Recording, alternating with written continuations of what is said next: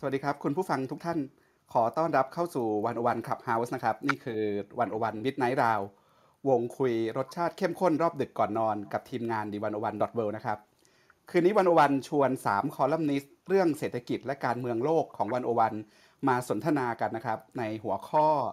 ไทยในภูมิศาสตร์ การเมืองโลกใหม่นะครับ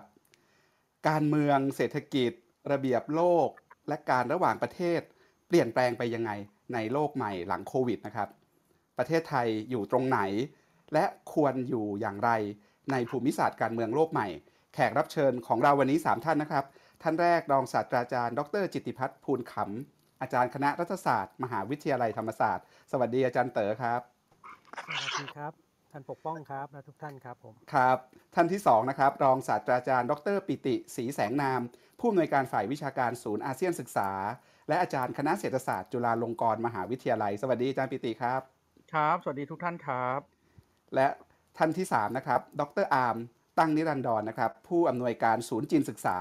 และอาจารย์คณะนิติศาสตร์ จุฬาลงกรณ์มหาวิทยาลัย สวัสดีอาจารย์อาร์มครับ ครับ สวัสดีครับครับและรายการวันนี้ครับสองผู้ดำเนินรายการหลักของเรานะครับ คุณสมคิดพุทธศรีบรรณาธิการบริหารดีวันอวันดอทเวและคุณการทีราภูริวิไกรนะครับ กองบรรณาธิการดีวันอวันดอทเวผู้เกาะติดเรื่องโลกและความสัมพันธ์ระหว่างประเทศมาตลอดนะครับ สวัสดีครับสวัคุสณดีจครับงคุณไมายสวัสดีครับ สวัสดีสค่ะวัสดีอาจารย์ทุกท่านครับ ครับก็ครับวันนี้สวัสดีครับผมยกเวทีให้คุณจุงกับคุณไมายลุยต่อเลยครับ เชิญเลยครับ ครับ ก็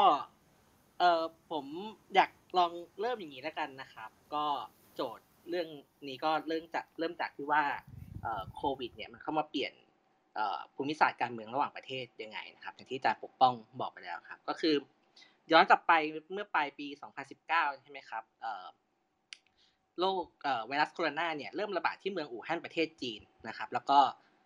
ระระบาดลุกลามไปทั่วโลกครับประเทศต่างๆ พากันปิดประเทศกันหมดนะครับ ผมลองไปค้นดูสถิติดูเนี่ย บอกว่าเที่ยวบินในปี 2020 เนี่ยลดเหลือแค่ประมาณ 17 ล้านเที่ยวนะครับ จาก 40 ล้านเที่ยวนะครับ ผู้โดยสารระหว่างประเทศ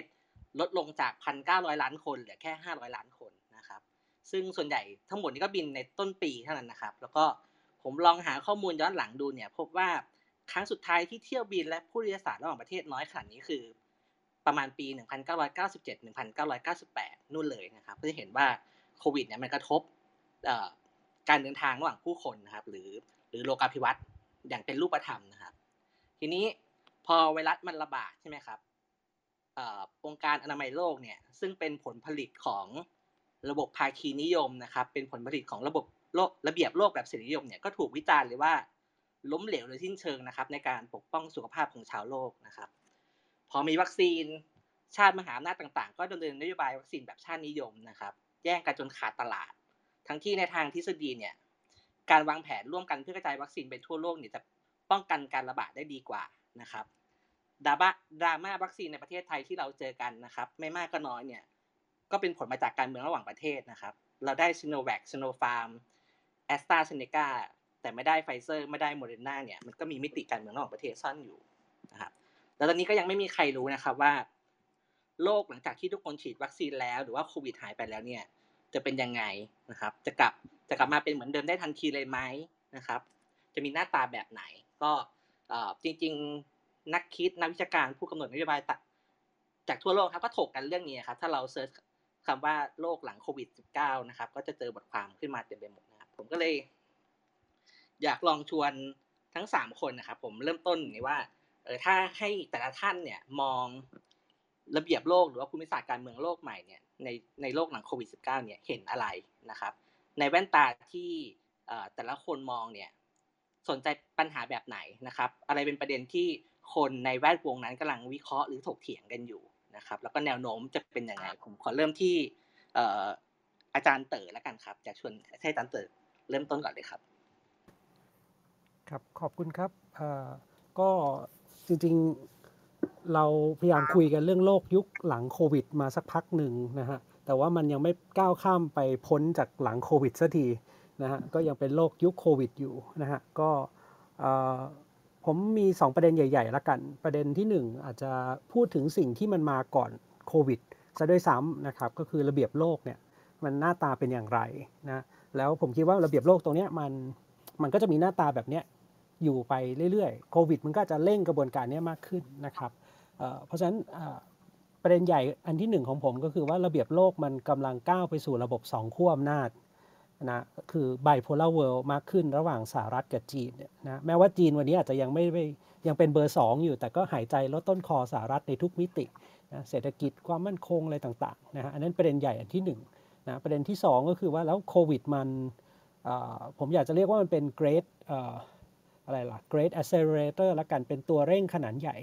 นะครับที่ทำให้ระเบียบโลกมันยิ่งไปในทิศทางที่เป็น 2ขั้วอำนาจมากขึ้นนะครับ ผมคิดว่าอันนี้ก็จะเป็นทิศทางหลังโควิดด้วยนะครับเพราะฉะนั้นลองมาสำรวจนิดนึงแล้วกันว่าคุณลักษณะบางประการนะครับของระเบียบโลกหน้าตาเป็นไง แล้วก็โควิดมันกระทบยังไงบ้างนะครับเพราะว่าตรงนี้ก็จะเป็นส่วนที่กำหนดทิศทางและแนวโน้มของการเมืองโลกในอนาคตอันใกล้ด้วยนะฮะระเบียบโลกเนี่ยในผมคิดว่ามันมีความเป็นระบบสองขั้วอำนาจมากขึ้นเนี่ยมันมีคุณลักษณะอย่างน้อย 5 5 ประการด้วยกันสำหรับผมนะฮะประการที่ 1 ก็คือ มันมีลักษณะของการเป็นการแยกตัวทางออกนะครับมากขึ้นนะบางคนใช้คำว่า decoupling เนี่ยนะฮะเป็นคำที่คลาสสิกนะในปัจจุบันไปแล้วนะครับก็คือแยกห่างออกจากกันทั้งด้านผลประโยชน์ วิธีคิดระบบการเมืองอะไรต่างๆนะครับระหว่างสหรัฐกับกับจีนนะครับแล้วก็มีกลุ่มที่มันอยู่ภายใต้สหรัฐกับจีนมากขึ้นนะฮะในเชิงของ decoupling ทั้งทางด้านการค้า เศรษฐกิจนะครับ เทคโนโลยีการทหารนะครับ ประการที่2เราจะเห็นผมคิดว่าระบบสองขั้วอำนาจมันมีการขับขยับไปสู่การแข่งขันในด้านความคิดหรือระบบคุณค่ามากขึ้นเรื่อยๆ values กลายเป็นเรื่องใหญ่นะครับแล้ววันนี้เนี่ยสิ่งที่สำคัญก็คือว่ามันกลายเป็นการประทะกันของ 2 ระเบียบระเบียบ 2 ชุดด้วยกัน ระเบียบหนึ่งก็เป็นระเบียบที่วางอยู่บนฐานของเสรีนิยมนะใช้ไตสิทธิมนุษยชนอะไรต่างๆกับเศรษฐกิจแบบเสรีนะครับกับอีกด้านหนึ่งก็คือเป็นระเบียบที่เน้นรัฐเป็นสำคัญนะครับบางคนอาจจะเรียกแซวเล่นๆว่ามันเป็นทุนนิยมที่มีอะไรลักษณะแบบจีน หรือลักษณะแบบเอเชียอะไรเงี้ยนะฮะบ้างก็ตามนะฮะเพราะฉะนั้นอันนี้ก็จะเป็น2 2ระบบที่สำคัญ ในปัจจุบันที่มันขับเคี่ยวกัน เพราะฉะนั้นมันก็ทำให้มันเกิดความลักลั่นขึ้นมาว่า ประเทศต่างๆ จะดำเนินนโยบายตามระเบียบแบบไหนนะครับอันที่ 3 ประการที่ 3 ก็คือว่ามันเป็นการแข่งขันในการที่จะกำหนดสถานะของการเป็นผู้นำโลกแล้วกันในอนาคตนะครับ โดยเฉพาะยิ่งในภูมิภาคอินโดแปซิฟิกซึ่งก็เป็นบริเวณที่มีการแข่งขันกันสูงมากขึ้นในปัจจุบันนะครับและสำหรับสหรัฐเนี่ยจีนก็ถูกมองว่าเป็น strategic competitor นะเป็นคู่แข่งขันทางด้านยุทธศาสตร์มากขึ้นเรื่อยๆนะครับ ในหน่วยงานทางด้านกลาโหมอาจจะมองว่านี่มันเป็นภัยคุกคามทางเป็นภัยคุกคามซะด้วยซ้ำนะครับที่ต้องการจะมาแทนที่สหรัฐ อันนี้ก็ปรากฏอยู่ในแผนยุทธศาสตร์ที่สำคัญของสหรัฐนะครับต่างๆนะเพราะฉะนั้นทิศทางก็คือว่าสหรัฐจะต้องนะในแผนยุทธศาสตร์ความมั่นคงแห่งชาติของสหรัฐในปี 2017 ก็ระบุไว้เลยบอกว่าการที่จีนจะเข้ามาแทนที่สหรัฐเนี่ยสหรัฐคงไม่ยินยอมแน่ๆนะครับสหรัฐก็จะต้อง ปกป้องคุณค่าแบบเสรีนิยมนะอันนั้นคือสมัยทรัมป์นะฮะแล้วพอมาไบเดนเราก็จะเห็นว่าไบเดนพูดถึงนโยบายยุทธศาสตร์ของการก้าวนะกลับมานำโลกอีกครั้งหนึ่งใช่ไหม lead the world again เนี่ยก็จะส่งเสริมคุณค่าเสรีนิยมนะนี่ประเด็นที่ 3 ที่ผมคิดว่าสำคัญนะครับเพราะการแข่งขันนี้ก็จะเป็นเรื่องของภูมิรัฐศาสตร์มากขึ้นเรื่อยๆนะครับในการกำหนดว่าใครจะเป็นผู้นำโลก วัคซีนก็เป็นส่วนหนึ่งของตรงนี้นะครับประเด็นที่4นะครับเร็วๆก็คือ มันแข่งขันกันด้านไหนบ้างล่ะนะครับ ผมอยากเสนอว่ามันแข่งกันใน3ทีด้วยกันนะมีทีสตัวที่แข่งกันนะมีมากกว่านี้นะฮะแต่ว่าทีสตัวที่สำคัญก็คือมีเทรดคือการค้าเทคโนโลยีนะครับสก็คือไต้หวันนะครับไต้หวันนี่เป็นภาพสะท้อนถึงการแข่งขันในเรื่องอื่นๆด้วยนะ ที่เกี่ยวข้องกับอำนาจธิปไตยของจีนในทะเลจีนใต้เรื่องฮ่องกงเรื่องอะไรต่างๆนะครับ อันนี้ก็จะเป็นหัวใจสำคัญ ประเด็นที่5นะครับหลายคนก็ถกเถียงกันเยอะว่าระเบียบโลกแบบสองขั้วอำนาจนี้มันจะนำไปสู่สงครามเย็นเปล่าสงครามเย็นครั้งใหม่หรือเปล่านะสำหรับผมผมมองว่ามันยังไม่ถึงขนาดจะเป็นสงครามเย็นครั้งใหม่นะเพราะว่า 1 มันยังไม่เห็นระบบพันธมิตรที่ชัดเจนตายตัว เหมือนอย่างเช่นในช่วงสงครามเย็น ระหว่างสหรัฐกับสหภาพโซเวียต 2. รัฐขนาดกลางขนาดเล็กเนี่ยนะก็ยังไม่เห็นด้วยกับการสร้างบล็อกที่ต่อต้านจีนอย่างตรงไปตรงมา เพราะว่า ทุกคนก็คิดว่าเฮ้ยจีนมีความยิ่งใหญ่เนะแล้วก็มีผลประโยชน์ทางเศรษฐกิจกับจีนค่อนข้างเยอะมากนะครับถ้าเราไปดูตัวแสดงไม่ว่าจะเป็นฝรั่งเศสหรือเยอรมนีเนี่ยเราก็จะไม่เห็นว่าเขาเขาไม่เห็นด้วยกับการที่จะสร้างบล็อกที่ต่อต้านจีนนะ EU ตอนนี้ก็ move นะไปสู่การทำข้อตกลงทางด้านการค้าการลงทุนแล้วกับจีนเนี่ยเป็นต้นนะครับ เพราะฉะนั้นรัฐขนาดกลางขนาดเล็กดูเหมือนจะดำเนินนโยบายแบบ hedging มากกว่า คือการประกันความเสี่ยงนะครับ อันนี้เร็วๆประมาณนี้ก่อนแล้วกันนะฮะเดี๋ยว ครับ เมื่อกี้เอ่ออาจารย์บอกว่าเป็นแนวโน้มก่อนโควิดใช่ไหมครับแล้วทีนี้เอ่ออาจารย์บอกว่าโควิด เป็นตัวเร่งนะครับเอ่อครับอยากให้อาจารย์ลองเอ่อช่วยขยายความหน่อยครับว่าว่าอ่าโควิดเป็นเร่งในแต่ละแต่ละมิติยังไงได้ครับนั้นเอ่อโควิด ผมคิดว่าคือนอกจากเป็นตัวเปลี่ยนเกมเนี่ยนะหลายคนพูดว่ามันเป็นเกมเชนเจอร์เนี่ยนะผมคิดว่าอีกอันหนึ่งที่สำคัญคือมันเป็น ตัวเร่งกระบวนการเปลี่ยนแปลงนะอย่างน้อย4ี่ห้าเรื่องด้วยกันเร็วๆนะฮะแล้วมันจะทำให้กระบวนการตรงนี้ยิ่งแข่งขันกันรุนแรงมากขึ้นหนึ่งก็คือมันทำให้ไอ้ decoupling เนี่ยมันยิ่งถ่างออกจากกันมากขึ้นนะเราก็คงเห็นนะฮะว่าโควิดก็มีการ blame ซึ่งกันและกันเนาะว่าเฮ้ยสหรัฐก็ blame ว่าจีนเนี่ยเป็นคนที่ปล่อยเชื้อปล่อยเชื้อโรคออกมาต่างๆนะครับจีนก็ตอบโต้กับสหรัฐ หรือแม้กระทั่งพันธมิตรของสหรัฐ เช่นออสเตรเลียที่ตั้งคำถามกับกรณีนี้ก็โดนจะเรียกว่าอะไรมาตรการทางด้านการค้าอะไรต่างๆนะครับไปเยอะมากทีเดียวนะครับอันนี้ดีคัพลิงก็จะเกิดขึ้นในหลาย ๆ ด้านมากขึ้น ทวีความรุนแรงมากขึ้น ทางด้านการค้าเทคโนโลยีนะครับในเรื่องของอประเด็นที่ไปกระทบกับอำนาจทิปไตยของจีน 2. ผมคิดว่ามันมีดีตัวที่ 2 คือ deglobalization นะอย่างที่คุณสมคิดพูดไปก่อนหน้านี้เนาะว่าโลกมันนะลดทอนความเป็น globalization แน่นอนแหละโควิดมันก็ทำให้รัฐต้องปิดประเทศนะครับการท่องเที่ยวหยุดชะงักนะลดกระบวนการโลกาภิวัตน์ลงต่างๆ นานานะฮะเอ่อเพราะฉะนั้น deglobalization มันมันมากไปกว่านั้นด้วยก็คือว่ามันทำให้รัฐต่างๆนะครับต้องพึ่งพิง local supply chain ของตัวเอง คือมัน move ไปสู่การที่แบบทุกคนต้องอะไรล่ะพึ่งพิงพึ่งพาเศรษฐกิจของตัวเองนะครับในภูมิภาคมากขึ้นนะเทรนด์นี้ก็จะเกิดขึ้นนะที่สำคัญนะครับประการที่3เเราจะเห็นกระบวนการในเรื่องของการที่รัฐเข้ามากลับมามีบทบาทสำคัญนะบางคนอาจจะใช้คำว่าเป็นแบบการเอ่อทำให้พรมแดนมันเข้มข้นมากขึ้น ซึ่งพรมแดนเข้มข้นมากขึ้นเนี่ยเราก็จะเห็นนะว่าก่อนหน้านี้มันก็มีการสร้างกำแพงนะช่วงทรัมป์ กำแพงระหว่างอิสราเอลปาเลสไตน์นะครับนั้นกำแพงจะเยอะขึ้น การข้ามพรมแดนพรมแดนจะมีความหนามากขึ้นโดยเฉพาะยิ่งความหนาในเชิงของอประเด็นมาตรการด้านสุขสุขอนามัย สาธารณสุขก็จะเป็นโจทย์ใหญ่ใช่ไหมเพิ่มขึ้นมานะครับ รัฐก็เข้ามามีบทบาทสำคัญเยอะขึ้น ประการที่ 4 ผมคิดว่าโควิด -19 มันเร่งกระบวนการที่ชาตินิยมหรือว่ากระแสของการปกป้องการค้าเนี่ย protectionism เนี่ย ยิ่งไปไกลขึ้นนะครับเราก็เห็นเนาะสหรัฐภายใต้ไบเดนเองก็มีการพูดถึงนโยบายเรื่อง Buy America First อย่างเงี้ยเป็นต้นนะครับอันนี้ก็ก็ทำให้เราจะเห็น protectionism ที่มันสูงขึ้น ตั้งกำแพงภาษีอะไรต่างๆ trade war ก็จะอยู่กับเราอะไรเงี้ยนะครับประการที่ 5 เรื่องของวัคซีนก็เป็นโจทย์ใหญ่นะฮะวัคซีน diplomacy ทุกรัฐก็พยายามที่จะใช้การทูตวัคซีน โดยเฉพาะมหาอำนาจ ไม่ใช่แค่เครื่องมือในการให้ความช่วยเหลือนะแต่เป็นเครื่องมือทางภูมิรัฐศาสตร์ นะครับเพื่อจะกำหนดนะว่าใครมีผลประโยชน์ในด้านวัคซีนในบริเวณไหนภูมิภาคใด รัฐขนาดกลางขนาดเล็กก็ต้องโพสิชันว่าจะอยู่ขั้วอำนาจไหนด้วยนะครับเพราะฉะนั้นการเลือกวัคซีนนะครับก็สำคัญ การให้วัคซีนก็สำคัญ อินเดียเนี่ยพยายามเป็นตัวอย่างหนึ่งที่น่าสนใจว่า เขาก็พยายามจะผลักดันอิทธิพลของจีนออกไปนะในบริเวณที่เป็นเอเชียใต้นะครับรวมถึงพม่าหรืออะไรด้วยนิดหน่อยนะครับ ก็เนี่ยประมาณนี้5ประเด็นอาจารย์เร็วๆครับอาจารย์เต๋อครับ เมื่อกี้อาจารย์บอกตอนต้นว่า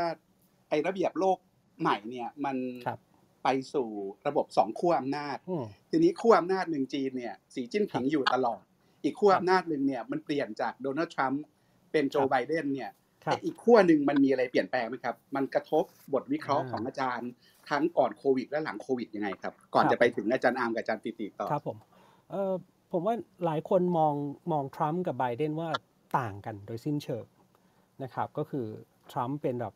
แบบหนึ่งที่ปกป้องการค้าต่างๆ นานานะไบเดนก็จะพยายามที่จะหวนกลับมาใช้กลไกในเรื่องของพหุภาคีเยอะขึ้นอะไรเงี้ยนำโลกมากขึ้นนะฮะแต่ผมคิดว่าเราเราอาจจะละเลยประเด็นที่ความเหมือนของไบเดนกับทรัมป์ละกัน ผมคิดว่ามีความเหมือนหลายอย่าง แล้วความเหมือนตรงเนี้ยหนึ่งก็คือการมองจีนว่าเป็นคู่แข่งทางยุทธศาสตร์ หรือเป็นภัยคุกคามเนี่ย ยังอยู่ในนโยบายของไบเดนนะครับถามว่าทำไมเพราะว่าส่วนหนึ่งก็คือมันเป็น bipartisan consensus มันเป็นฉันทามติ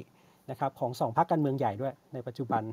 นะครับแล้วอันนี้ก็จะเป็นคุณค่าแบบหนึ่งที่เราจะเห็นว่าประเด็นต่อจีนแทบจะไม่ได้เปลี่ยนมากมากอย่างที่หลายหลายคนมองนะฮะเพราะฉะนั้นเราก็จะเห็นยุทธศาสตร์ที่แบบจะจะดำเนินนโยบายกับจีนยังคงมีอยู่สอง ไบเดนยังเลือกใช้วิธีคิดต่ออินโดแปซิฟิกซึ่งทรัมป์เป็นคนเปลี่ยนคำเนี่ยมาสู่การใช้อินโดแปซิฟิกเนี่ยมากขึ้นในเชิงของเอ่อความสัมพันธ์ทางด้านความมั่นคงเรื่องของยุทธศาสตร์พันธมิตรในภูมิภาคอินโดแปซิฟิกเนี่ยอันนี้ก็ยังคงมีบทบาทสำคัญอยู่นะครับสิ่งที่จะเปลี่ยนไปนิดหนึ่งผมคิดว่าก็คือการที่ไบเดนจะใช้กลไกในทุกระดับนะครับซึ่งอันนี้ต่างไปจากทรัมป์ซึ่งทรัมป์ก็ไม่ค่อยชอบพหุภาคีนิยมเท่าไหร่นะ ดังนั้นไบเดนจะใช้ทุกกลไกนะพหุภาคีภูมิภาคนะครับ minilateral แบบเอ่อพหุเอ่อจะเรียกว่าอะไรมินิภาคีก็แล้วกันของ Quad นะครับในระดับที่เป็นทวิภาคีนะครับกับความสัมพันธ์กับภูมิภาคนี้นะฮะเพราะฉะนั้นเอ่อมันมีความเหมือนความต่างอยู่ แต่โดยรวมผมคิดว่ามันมีความเหมือนนะครับมีความต่อเนื่องนะครับมากพอสมควรนะครับอาจารย์เต๋อครับเอ่อปกติเวลาเราพูดถึงระเบียบโลกเนี่ย มุมมองที่เอ่อคนมักจะใช้มองกันคือมองว่ามันเป็น public good นะครับ คืออืมมันมันมีประโยชน์ต่อต่อสาธารณะ ก็คือในแง่นี้เขาบอกว่าระเบียบโลกแบบเสรีนิยมเนี่ยมันมันการันตี peace and prosperity นะครับ ทีนี้ครับในระระเบียบโลกแบบสองขั้วเนี่ยครับเอ่อมันมีลักษณะ public goods แบบนี้ไหมครับ หรือว่าจริงๆแล้วมันเป็น public bad เอ่อ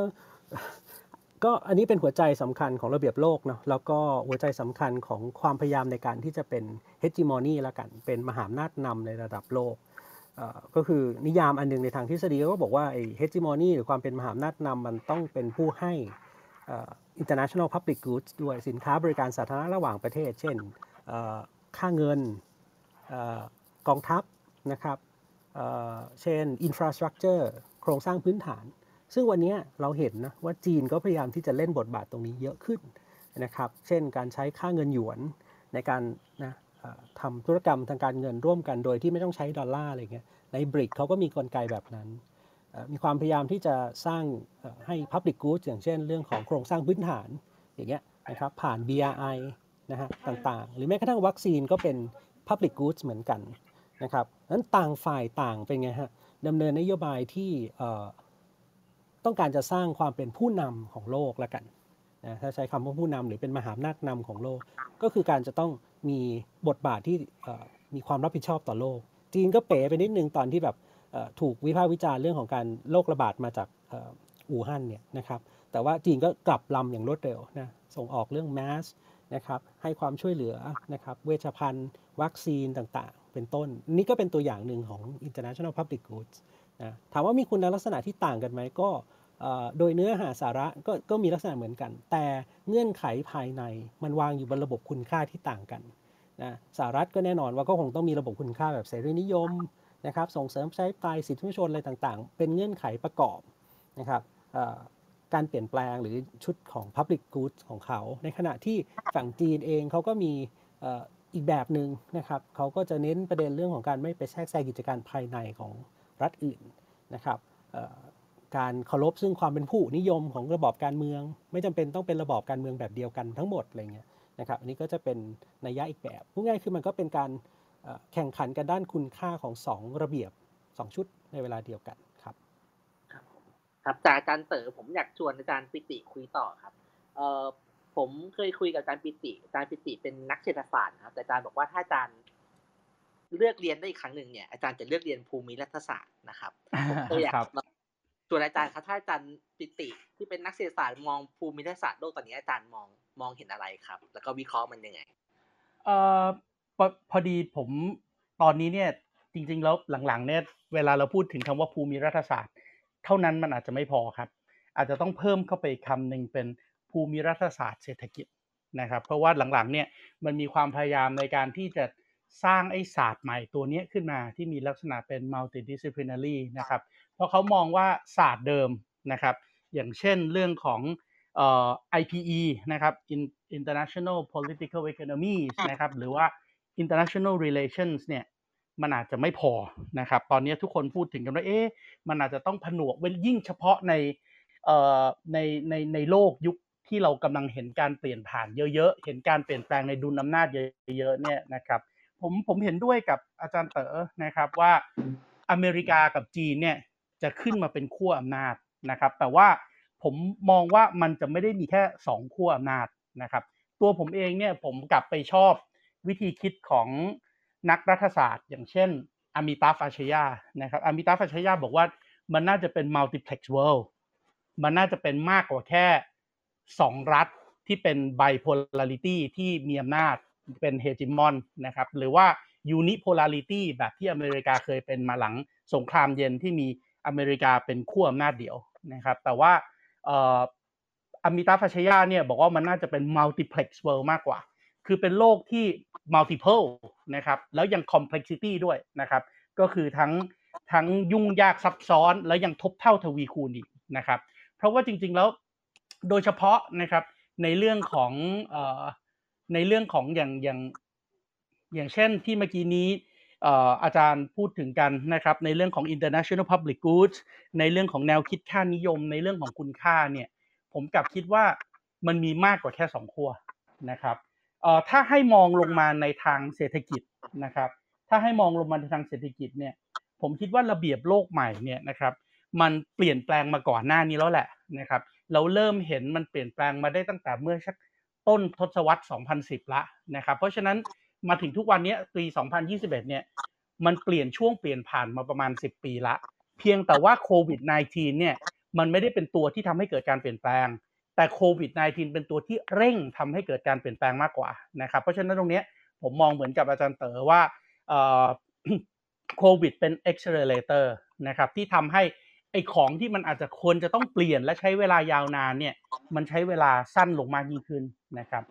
ถ้ามามองในมุมมองทางด้านเศรษฐศาสตร์ มุมมองทางด้านเศรษฐกิจ เพราะเรากำลังพูดถึง geopolitical economy เนี่ย ผมมองว่ามันน่าจะมีการเปลี่ยนแปลงตามมาหลังจากการเปลี่ยนแปลงในดุลอำนาจของมหาอำนาจ หรือว่าการจัดระเบียบโลกใหม่เนี่ยอย่างน้อย 4 ด้านนะครับ ด้านแรกเนี่ยผมกำลังพูดถึงการเปลี่ยนแปลงในระดับเทคโนโลยีอย่างฉับพลัน ตรงนี้ โควิด -19 เป็นตัวเร่งที่ทำให้ disruptive technology ซึ่งเราเริ่มเห็นตั้งแต่เยอรมันพูดถึงคอนเซปต์การปฏิวัติอุตสาหกรรมครั้งที่ 4 Internet of Things Artificial Intelligence เหล่านี้เนี่ยมันมันมันเร่งให้เร็วขึ้นจำได้ไหมฮะ ช่วงต้นปี 2020อะก่อนปี 2020 ถ้าไปถามทุกคนในปี 2018 2019 ว่าเฮ้ยคุณสามารถทำงานจากที่บ้านได้หรือเปล่า คุณสามารถที่จะใช้ระบบ teleconference แล้วทำงานมาจากทุกที่รีโมทแอคเซสได้ไหมนั่นน่ะไม่มีใครเชื่อนะครับว่ามันจะเกิดขึ้น แต่แล้วพอโควิด -19 ระบาดปังเข้ามาปุ๊บ คุณต้องทำไอ้เรื่องที่ผมพูดมาทั้งหมดที่บอกว่าอาจจะเกิดขึ้นใน 5 ปี 10 ปีข้างหน้า ให้ได้ภายในสัปดาห์นี้แล้วตอนนี้เราก็เห็นไหมฮะ เราก็สามารถที่จะจัดรายการนั่งพูดคุยกันแล้วทุกคนก็ฟังกันได้ จุฬาลงกรณ์มหาวิทยาลัยปิดมาตั้งเป็นปีแล้ว เราก็ยังสามารถที่จะสอนหนังสือได้ อย่างเงี้ยครับมันทำให้ไอ้ disruptive technology เนี่ยมันเปลี่ยนในอัตราเร่งนะครับการเปลี่ยนแปลงในประเด็นที่2นะครับที่ผมคิดว่ามันมันมันเกิดขึ้นนะครับแล้ว disrupt แล้วไอ้ตัวโควิด -19 เนี่ยมันทำให้ทุกอย่างหยุดชะงักไปนะครับนั่นก็คือเรื่องของการเปลี่ยนแปลงในห่วงโซ่มูลค่าระดับนานาชาติ หรือว่า global value chain ซึ่งมีแค่อาจารย์เต๋อก็พูดบ้างแล้วแหละคำว่า decoupling นะครับคำว่าการผลิตแล้วพยายามที่จะ localization มากยิ่งขึ้นนะครับ มัน anti globalization นะครับมันเกิดขึ้นแล้วนะครับ ปี 2020 เนี่ย มูลค่า global value chain จาก 18 ล้านล้านเนี่ย มันตกควบเลยนะครับ แล้วมันก็ดำดิ่งต่อเนื่องมาถึงปี 2021 นะครับแต่ครึ่งปีนี้เนี่ย หลาย ๆ คนมองว่าหลาย ๆ ประเทศในโลกเริ่มส่งสัญญาณในทางที่ดีแล้วว่าปี 2021 จะเป็นจุดต่ำสุดของ global value chain ละนะครับ แล้วก็เริ่มมีคนคาดการณ์ว่า 2021 2022 2023 นี่แหละ จะเป็นช่วงที่ global value chain เริ่มฟื้นขึ้นใหม่ครั้งหนึ่งนะครับ แล้วก็จะกลับมาอยู่ที่มูลค่า 18 ล้านล้านดอลลาร์สหรัฐได้ครั้งหนึ่งในปี 2023 เพียงแต่ว่ารูปแบบของขั้วอำนาจในห่วงโซ่มูลค่านี้ที่แต่เดิมมันมีอยู่ 3ขั้วคือเอเชีย ยุโรป แล้วก็อเมริกา มันจะเปลี่ยนรูปแบบเปลี่ยนความสัมพันธ์ไปนะครับ อันนี้เป็นประเด็นการเปลี่ยนแปลงที่สองนะครับ ที่ผมมองเห็นนะครับ การเปลี่ยนแปลงประเด็นที่สามนะครับถามต่อเลยได้ไหมครับ ว่าเขาคาดการณ์กันครับว่าจะเปลี่ยนไปเป็นรูปแบบไหนที่อ่าครับผมได้ได้งั้นเดี๋ยวเราพักอีก2ประเด็นไว้ก่อนเรามาดูประเด็น global value chain ก่อนคือ global value chain เนี่ยครับก่อนปีตั้งแต่ปี 2015 ถึงปี 2019 เนี่ยมันถือเป็นช่วงขยายตัวของ global value chain อย่างต่อเนื่อง เพราะว่าโลกเริ่มฟื้นตัวอย่างเต็มที่ละจากจาก subprime crisis จำได้ไหมเราเจอ subprime crisis ปี 2007-2008 แล้วต่อเนื่องเป็น global financial crisis ลากยาวมาถึงปี 2012 เพราะมาถึงปี 2015 เนี่ยทุกอย่างดูเหมือนกับจะโอเคขึ้น แล้วไอห่วงโซ่มูลค่าเนี้ยมูลค่าการค้าระหว่างกันมันก็ขยายตัวไปเรื่อยๆ แล้วถ้าเราเอาโฟล์ของการค้ามาพลอตในแผนที่อะครับตามคอนเซปต์แบบภูมิรัฐศาสตร์เลยเนี่ยแต่พ่วงด้านเศรษฐกิจเข้าไป เราจะเห็นโลกเหมือนมีสามขั้วครับ ขั้วหนึ่งคือขั้วในอเมริกาเหนือขั้วหนึ่งคือขั้วในยุโรป อีกขั้วหนึ่งคือขั้วในเอเชียขั้วในอเมริกาเหนือเนี่ยเราเห็นพระเอกสองคน คืออเมริกากับเม็กซิโก อเมริกาเป็นพระเอก เม็กซิโกเป็นพระรองนะครับขั้วในยุโรปเราเห็นสหภาพยุโรปเป็นพระเอกใหญ่อยู่คนเดียวนะครับ แล้วก็ขั้วในเอเชีย เราเห็นพระเอกกับกลุ่มเพื่อนพระเอก คือจีน ญี่ปุ่น เกาหลี อาเซียน และอินเดีย สามขั้วนี้เชื่อมโยงกันโอ้โหด้วยมูลค่าการค้ามหาศาลที่ขยายตัวอย่างต่อเนื่องนะครับ ยกเว้นอเมริกากับจีนที่หดตัว เพราะมันเป็นช่วงของสงครามการค้าเป็นช่วงของโดนัลด์ทรัมป์นะครับแล้วที่อื่นๆในโลกเนี่ยเหมือนกับจะถูก left out จากจากเอ่อจากห่วงโซ่มูลค่านี้เลย อเมริกาใต้นะครับแอฟริกาเนี่ยดูเหมือนกับจะโดน left over ออกไป แล้วไอการเข้าสู่ global value chain เนี่ยถามว่ามันดีไหม คำตอบคือมันดีเพราะมันมีงานศึกษาจำนวนมากเลยครับ โดยนักเศรษฐศาสตร์มองว่าการเข้าสู่ global value chain เนี่ยมันทำให้เกิดผลดี 3 ข้อ ข้อหนึ่งคือมันทำให้เกิดการเจริญเติบโตทางเศรษฐกิจ ข้อที่ 2 มันทำให้คนมีเงื่อนไขการทำงานที่ดีขึ้น และข้อที่ 3 มันลดความยากจนครับ เพราะฉะนั้นทุกประเทศก็เกาะเกี่ยว แล้วก็พยายามที่จะช่วงชิงให้ตัวเองอยู่ใน global value chain แต่พอฟ้าผ่าด้วยโควิด -19 ในปี 2019 ต่อเนื่องปี 2020 เนี่ย มูลค่าการค้าตรงนี้ตกควบเลยครับ แล้วจะค่อยๆฟื้นตัว แล้วมีการคาดการณ์ครับว่าไอ้เส้นที่เคยเชื่อมโยงกัน แล้วก็ขยายตัวอย่างต่อเนื่อง 2015 ถึง 2019 เนี่ย ไปไปมามาจากปี 2021 ถึงปี 2023 เนี่ยครับ ไอ้เส้นที่มันติดลบที่มันเป็นสีแดงระหว่างอเมริกากับจีน ระหว่างยุโรปกับจีนเนี่ย มันจะหดตัวต่อเนื่องไปเรื่อยๆ ความขัดแย้งระหว่างสองขั้วอำนาจก็คือโลกตะวันตกในยุโรปกับอเมริกา กับจีนเนี่ยมันยังทวีความรุนแรงอยู่ เพราะฉะนั้นนักลงทุนในอเมริกาก็ไม่อยากไปลงทุนในจีน นักลงทุนในยุโรปก็ไม่อยากลงทุนในจีน นักลงทุนในจีนเองก็ไม่อยากลงทุนในจีนครับเพราะว่ากลัวว่าผลิตในจีนแล้วเดี๋ยวส่งไปยุโรปกับอเมริกาไม่ได้ เพราะฉะนั้นโฟล์ที่มันมองเห็นในช่วง 2021ถึง2023 เนี่ยครับคือโฟล์ที่มูลค่าการค้ามันจะไหลมาที่อาเซียน และอาเซียนเนี่ยเปรียบเสมือนกับหัวรถจักรที่จะขับเคลื่อนให้ global value chain เนี่ย มันเดินหน้าต่อไปได้ ทีนี้ในอาเซียนเองมันก็ต้องขับเคี่ยวกันนะครับ ว่าใครจะดึงดูดเงินลงทุน ใครจะกลายเป็นแม่เหล็กทางการค้าการลงทุนได้มากกว่ากันเนี่ยครับก็คือภาพที่เราจะเห็น global value chain ที่ฟื้นตัวกลับไปอยู่ในมูลค่าเดิม แต่รูปแบบการค้าเปลี่ยนไปครับโอเคครับต่อเจนจันตอบประเด็นอะที่ครับประเด็นที่สามนะครับ จริง ๆ ประเด็นที่สามเนี่ยเมื่อกี้นี้เอ่อคุณสมคิดเองก็พูดมาบ้างแล้วแหละนะครับ นั่นก็คือการเปลี่ยนแปลงในระบบโลจิสติกส์ ลองนึกภาพดูนะครับ ตอนนี้ปัญหาที่เราเจอมากที่สุดคือ เราผลิตสินค้าได้ แต่เราไม่มีตู้คอนเทนเนอร์ส่งไปต่างประเทศ ค่าระวางเรือค่า freight เนี่ยเพิ่มขึ้นอย่างกรุงจาก Port of Bangkok เนี่ยนะครับ จะเป็นคลองเตยจะเป็นแหลมฉบังก็ดี ไปทุกจุดในอเมริกา ไปทุกจุดในยุโรปเนี่ย ตอนนี้มันราคาเพิ่ม 200ถึง300เปอร์เซ็นต์นะครับ เพราะนอกจากมันไม่มีตู้ มันไม่มีเรือด้วยนะครับ ตอนนี้บางช่วงเวลาเราถึงกับต้องอนุญาตให้เอาเรือเนี่ยบรรทุกตู้คอนเทนเนอร์เปล่าๆเข้ามา เพื่อทำให้เราส่งออกได้นะครับ เท่านั้นยังไม่พอสายการบินเมื่อกี้คุณสมคิดดูตัวเลขมาแล้วแหละว่าโอ้โหมัน drop ลงไปมหาศาลเลย จากปี 2019 40 กว่าล้าน flight 2020เหลือ 17 ล้าน flight 2021 เนี่ย 10 ล้าน flight จะถึงหรือเปล่ายังไม่รู้นะครับ เพราะฉะนั้นการเปลี่ยนแปลงในระบบโลจิสติกเนี่ยมันก็เกิดขึ้นอย่างมากนะครับ ในขณะที่จีนเองก็เป็นพระเอกมากเลย จีนพูดถึงเรื่องพวกนี้มาตั้งแต่ปี 2012 2013 ถูกต้องไหมครับ ในเรื่องของ Belt and Road Initiatives หนึ่งแถบหนึ่งเส้นทาง แล้วเขาก็เชื่อมรถไฟจากจีนไปยุโรปได้แล้ว แล้วเดี๋ยววันที่ 2 ธันวาคมนี้ รถไฟจากสปป.ลาวจะไปถึงจีนได้ เพราะฉะนั้นไอ้รูปแบบการเปลี่ยนแปลงในเรื่องของโลจิสติกเนี่ยมันเกิดขึ้น ในขณะเดียวกันไอ้ความรุนแรงอย่างเช่น กรณีอินโดแปซิฟิกและการประทะกันในทะเลจีนใต้เนี่ย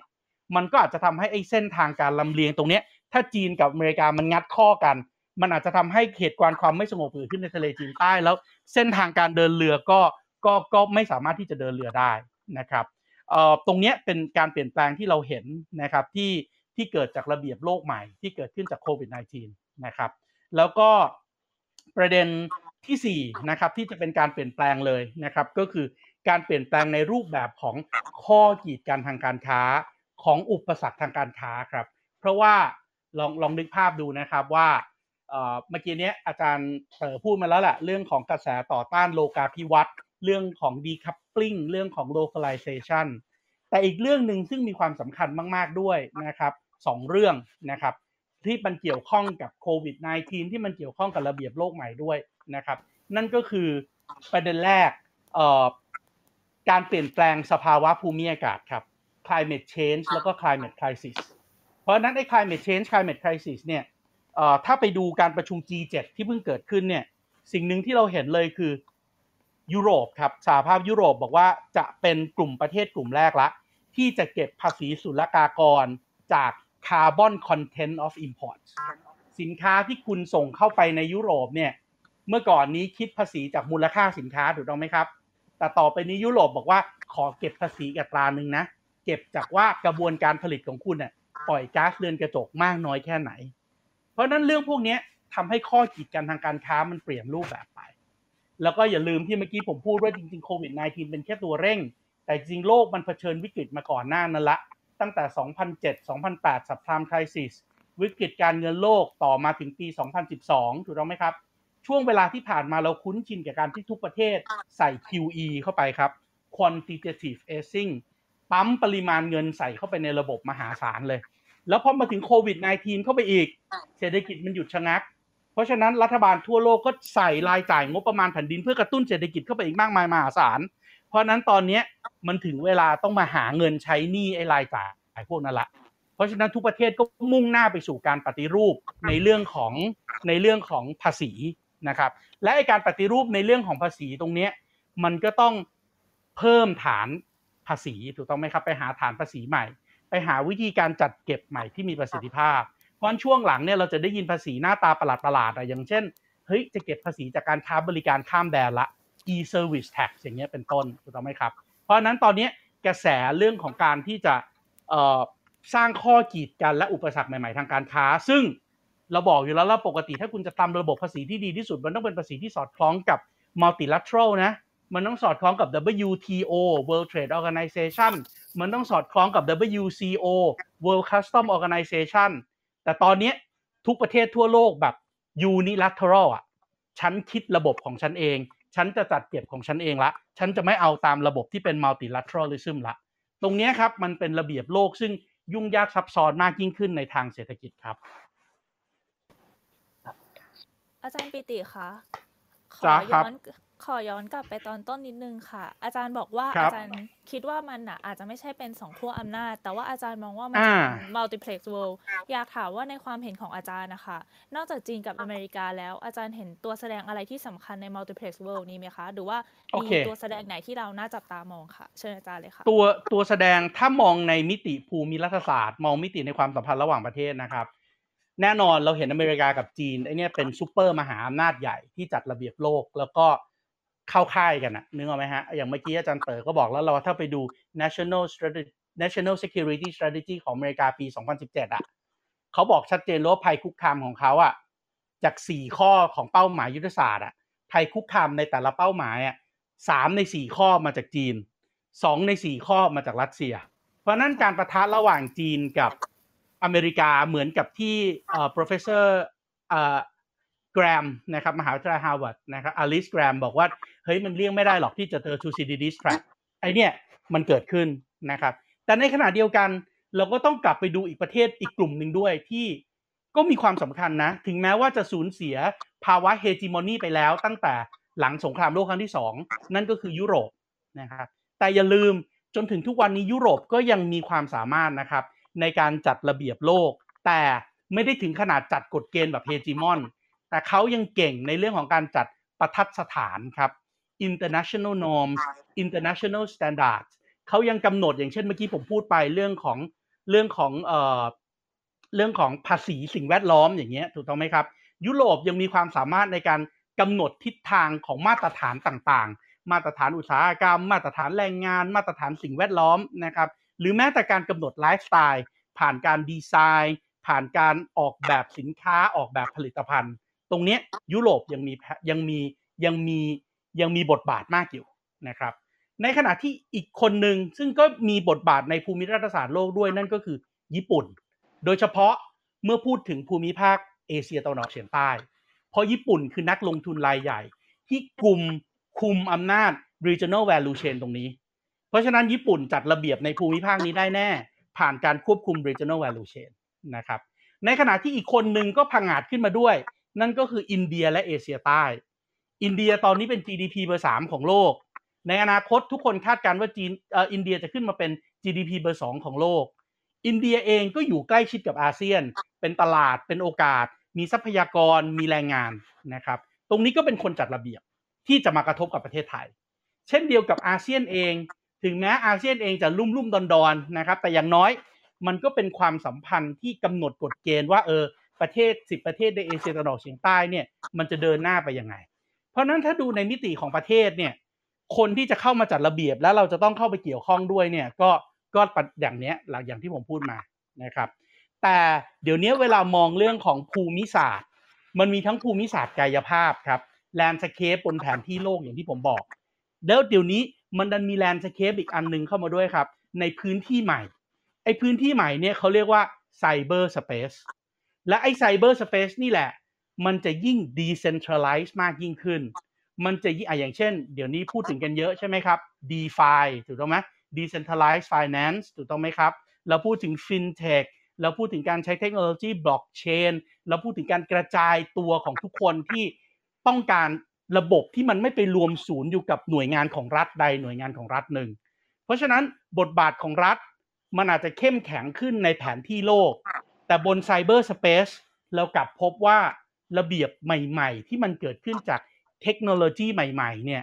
จะเป็นเรื่องของบล็อกเชนจะเป็นเรื่องของควอนตัมจะเป็นเรื่องของ artificial intelligence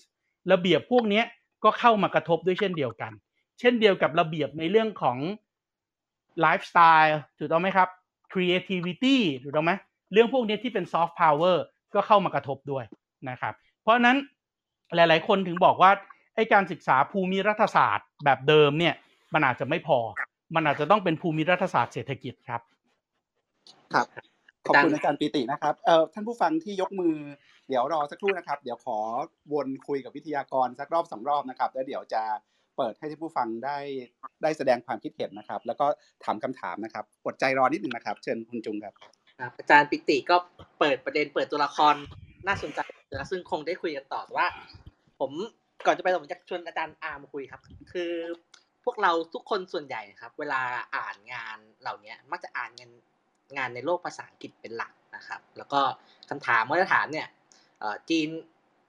เอ่อพยานขึ้นมาแบบ peaceful หรือเปล่า จีนเป็นเทรดจริงหรือเปล่าอะไรครับอาจารย์อาร์มมีโอกาสได้อ่านทั้งงานภาษาอังกฤษแล้วก็อ่านงานภาษาจีนครับอาจารย์มองระเบียบโลกใหม่ยังไงครับ แล้วก็ผมสนใจว่าจีนเองเนี่ยมองตัวเองในระเบียบโลกนี้ยังไงเชิญอาจารย์เลยครับ ครับ ขอบคุณครับเอ่อขอบคุณ 101 นะครับ ที่ชวนมาคุย แล้วก็รู้สึกดีใจมากนะครับ ที่ได้ที่ได้มาร่วมกับอาจารย์เต๋อแล้วก็อาจารย์ปิตินะครับ เพราะว่าติดตามงานของอาจารย์ทั้งสองท่านมาตลอดนะครับเอ่อทีนี้ตอบคำถามเอ่อคุณสมคิดนะครับ แต่ว่าผมอยากจะตอบคำถามด้วยการถามคำถามนะครับ แล้วก็แล้วก็อยากจะชวนท่านผู้ฟังเอ่อคิดไปด้วยกันนะครับเอ่ออยากจะชวนท่านผู้ฟังว่าว่าลองฟังคำถามผมดู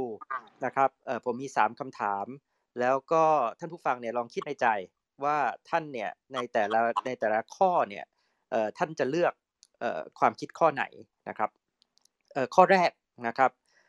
ก็คืออมีความคิดสองกลุ่มนะครับกลุ่มแรกเนี่ยเชื่อว่าโดยลักษณะของประวัติศาสตร์เนี่ยมหาอำนาจของโลกเนี่ยมันเปลี่ยนมาตลอดนะครับยกตัวอย่างก็คือเราบอกว่าเอ๊ะจริง ๆ แล้วเนี่ยถ้าดูประวัติศาสตร์ยาวนานเนี่ย จริง ๆ แล้วเนี่ยจีนเนี่ยนะครับเอ่อเคยเป็นเอ่อเศรษฐกิจอันดับหนึ่งของโลกมาอย่างยาวนาน จนเพิ่งสงครามฝิ่นใช่ไหมครับเกิดขึ้นเอ่อเกิด 100 ปีของความอัปยศนะครับอ่าแล้วก็ตอนนี้เอ่อจีนกำลังฟื้นขึ้นมาจะเป็นมหาอำนาจใหม่นะครับ หรือว่าอีกแบบหนึ่งก็อาจจะบอกบอกว่าเนี่ยดูแต่ละศตวรรษนะครับเอ่อศตวรรษหนึ่งเป็นศตวรรษของอังกฤษ ศตวรรษหนึ่งเป็นศตวรรษของสหรัฐ ศตวรรษต่อไปจะเป็นศตวรรษของมหาอำนาจใหม่หรือยังนะครับ ของจีนหรือยัง ก็คือกลุ่มแรกนะครับ เชื่อว่ามหาอำนาจเนี่ยมันเปลี่ยนตลอดออในประวัติศาสตร์โลกนะครับกลุ่มที่สองนะครับคนสหรัฐชาวสหรัฐนะครับประวัติศาสตร์สหรัฐเนี่ยเขาบอกว่าในรอบไม่ต้องดูอะไรยาวนานขนาดนั้นน่ะนะครับ ไม่ต้องไปถึงสปาร์ตาไปถึงเอเธนอะไร เอาแค่ร้อยปีที่ผ่านมาก็พอนะครับ ร้อยปีที่ผ่านมาเนี่ยนะครับสหรัฐเนี่ยมีคู่แข่งขึ้นมาท้าชิงเนี่ยอย่างน้อยสามรายแล้วนะครับอันหนึ่งก็คือนาซีเยอรมันนะครับก็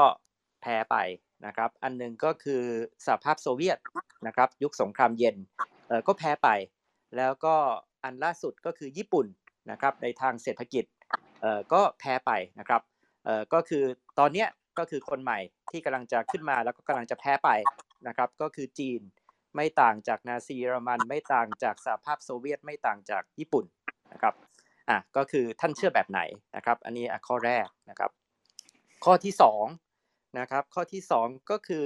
เอ่อคำถามนะครับ กลุ่มแรกเชื่อว่า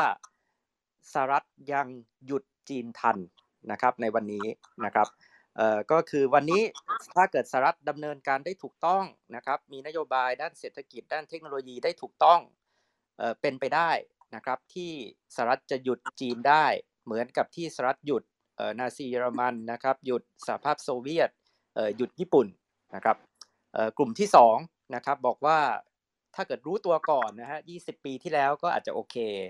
รู้ตัวก่อนสัก 10 ปีที่แล้วก็อาจจะโอเคนะครับแต่ว่ามาเพิ่งรู้ตัววันนี้เนี่ยบัดนี้สายไปแล้วนะครับมองไม่ออกว่ามันจะหยุดจีนทันได้อย่างไร นะครับแล้วก็จีนมีลักษณะหลายอย่างที่แตกต่างจากเยอรมันสหภาพโซเวียตหรือญี่ปุ่นในอดีต ซึ่งทำให้ในความเป็นจริงแล้วมองไม่ออกนะครับว่ามันสามารถหยุดการทะยานขึ้นมาของจีนเนี่ยจะหยุดได้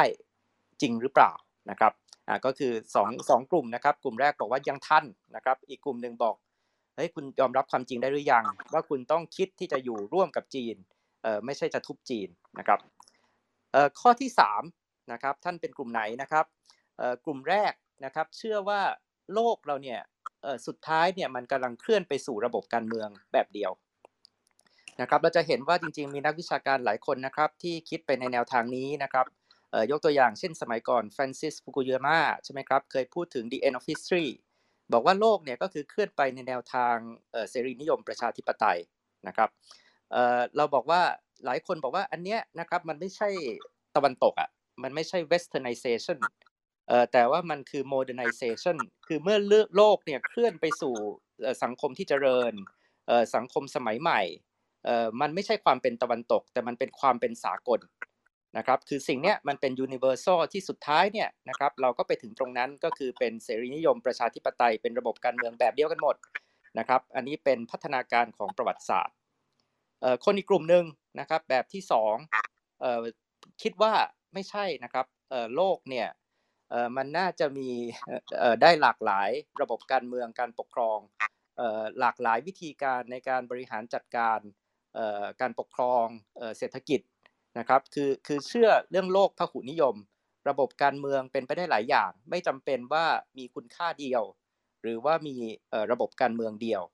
นะครับ อะอันนี้ก็คือผมคิดว่าเป็น 3 ประเด็นที่อยากจะชวนเอ่อทุกท่านนะครับ ลองคิดดูนะว่าท่านเชื่อแบบไหนนะครับ เพราะว่าจริง ๆ แล้วเนี่ยถ้าเกิดว่าเราคิดดูเนี่ยจริง ๆ วันเนี้ยดีเบตใหญ่ในเรื่องของภูมิศาสตร์การเมืองโลกเนี่ยเออมันก็จะเป็นเอ่อดีเบตที่เกี่ยวข้องกับว่าความเชื่อ 3 ข้อนี้นะครับ แล้วก็คนที่ขับเคลื่อนนโยบายของทั้งฝั่งจีนและฝั่งสหรัฐเนี่ยเอ่อต่างฝ่ายเนี่ยนะครับถ้าท่านอาจจะเดาได้นะครับ ก็คือจะเชื่อเอ่อในคนละเซตความคิดกันนะ ครับอาจารย์ครับเอ่อฟังอาจารย์ตั้งคำถามสามข้อครับ ในฐานะผู้เชี่ยวชาญด้านจีนและอเมริกาด้วยครับในทั้งสามข้อนี้อาจารย์เชื่อแบบไหนครับเออก็เอาก่อนอื่นก็คือว่าอย่าเพิ่งมาถามว่าผมเชื่อแบบไหนเดี๋ยวผมตอบว่าผมเชื่อแบบไหนนะครับ แต่ว่าผมเฉลยก่อนก็ได้ง่าย ๆ ใช่ไหมครับ ว่าอเมริกาเชื่อแบบไหนแล้วก็จีนเชื่อแบบไหนนะครับ เอ่อก็ง่าย ๆก็คืออันดับแรกใช่ไหมครับเอ่อข้อแรกใช่ไหมเอ่อจีนเชื่อว่าถ้าท่านฟังที่เขาทะเลาะกันที่阿拉斯加ใช่ไหมครับเอ่อเบอร์หนึ่งเอ่อด้านการต่างประเทศของจีนเนี่ยอย่างเจียซือเนี่ย เขาพูดประโยคออกมาชัดเจนเลยว่าคลื่นลมของประวัติศาสตร์กำลังเปลี่ยนใช่ไหมเอ่อแล้วเขาก็พูดค่อนข้างชัดเจนนะครับ ว่าที่สหรัฐกำลังจะทำอะไรต่อมีอะไรเนี่ยสหรัฐไม่เข้าใจหรอว่าประวัติศาสตร์เนี่ยมันเปลี่ยนแล้ว นะครับก็คือความหมายเนี่ยก็คือเขาคิดว่าเออมันเป็นทิศทางของประวัติศาสตร์ ที่จีนจะกลับมาเออมันเป็นทิศทางของประวัติศาสตร์ที่จะต้องเปลี่ยนสุดท้ายนะครับยุคถึงจุดหนึ่งก็จะเปลี่ยนผู้นำโลก อันนี้คือคือสิ่งที่อย่างน้อยเนี่ยในในความเป็นชาตินิยมภายในประเทศจีนเนี่ยมีกระแสความคิดแบบนี้อยู่นะครับขณะที่ท่านก็อาจจะเดาได้ใช่ไหมครับว่าในฝั่งสหรัฐเนี่ย นะครับกระแสความคิดชาตินิยมในฝั่งสหรัฐที่เป็น bipartisanนะครับวันก่อนผมฟังเนี่ย professor คีชอมาบูบานีซึ่งก็เป็นนักภูมิรัฐศาสตร์ชื่อดังของสิงคโปร์เนี่ยท่านก็ให้ข้อสังเกตไว้น่าสนใจมากนะครับ ว่าชนชั้นนำสหรัฐเนี่ยไม่มีอยู่ในหัวความคิดเลยนะครับ ว่าตัวเองมีโอกาสที่จะแพ้นะครับ เพราะว่าสหรัฐเนี่ยก็จะมองง่าย ๆเลยนะครับ ว่าจีนก็ไม่ต่างอะไรจากสหภาพโซเวียต ไม่ต่างอะไรจากนาซีเยอรมัน ไม่ต่างอะไรจากญี่ปุ่นนะครับก็คือวันนี้ขึ้นมาเป็นภัยคุกคาม เราก็ต้องทุบให้เขากลับไปนะครับอะอันนี้ก็คือก็คือข้อแรกเอ่อข้อที่2ใช่ไหมครับก็เฉลยง่ายๆใช่ไหมครับว่าอะแน่นอนใช่ไหมเอ่อคนจีนปัจจุบันในประเทศจีนเอ่อเชื่อว่าเอ่อมันสายไปแล้วนะครับถ้าสหรัฐรู้ตัว 20 ปีที่แล้วทำสงครามการค้าก็คงคงคงทำได้นะครับเอ่อถ้าเกิด 10 ปีที่แล้วก็อาจจะ ได้ผลเอ่อแต่วันนี้เอ่อสายไปเสียแล้วใช่ไหมครับอ่าขณะที่ฝั่งสหรัฐนะครับเอ่ออย่างน้อยชนชั้นนำในปัจจุบันนะครับเอ่อทั้งตั้งแต่ยุคทรัมป์เป็นต้นมาเนี่ยเชื่อว่าเอ่อไม่สายเกินไป และเชื่อว่าต้องทำใช่ไหมครับแล้วก็เชื่อว่าหยุดได้นะครับแต่ว่าข้อสังเกตนะครับแทรกให้ฟังเลยก็ได้ว่าสมัยโอบามาไม่ได้เชื่ออย่างนี้นะครับใช่ไหมครับสมัยโอบามาเนี่ยหรือสมัยบุชเนี่ยเอ่อเชื่อว่า เราก็ต้องอยู่กับจีนนะครับแล้วก็เชื่อว่าสงครามเย็นไม่มีอีกแล้ว แล้วก็เอ่อทำไม่ได้แล้วนะครับแล้วก็หยุดจีนก็ไม่รู้จะหยุดยังไงสุดท้ายก็ต้องอยู่ร่วมกัน แต่ว่าปัจจุบันเนี่ยกระแสของชนชั้นนำในสหรัฐในด้านทางนโยบายต่างประเทศเนี่ยเปลี่ยนอย่างชัดเจนนะครับตั้งแต่ยุคทรัมป์ว่ายังทันที่จะหยุดแล้วก็ต้องหยุดแล้วก็ต้องหยุดให้ได้นะครับข้อที่สามนะครับก็คือ ง่ายๆ ใช่ไหมครับ ก็คือสหรัฐเชื่อว่ามันมีคุณค่าสากลนะครับ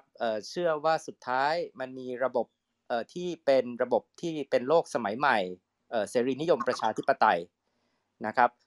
อันนี้ก็อาจจะมีมีช่องว่างนะครับ ระหว่างความเชื่อกับสภาพความเป็นจริงใช่ไหมครับ เพราะว่าในสภาพความเป็นจริงในสังคมสหรัฐเองก็มีความท้าทายของสังคมสหรัฐ แต่ว่าในทางความเชื่อเนี่ยเขาเชื่อจริง ๆ ว่า มันมีคุณค่า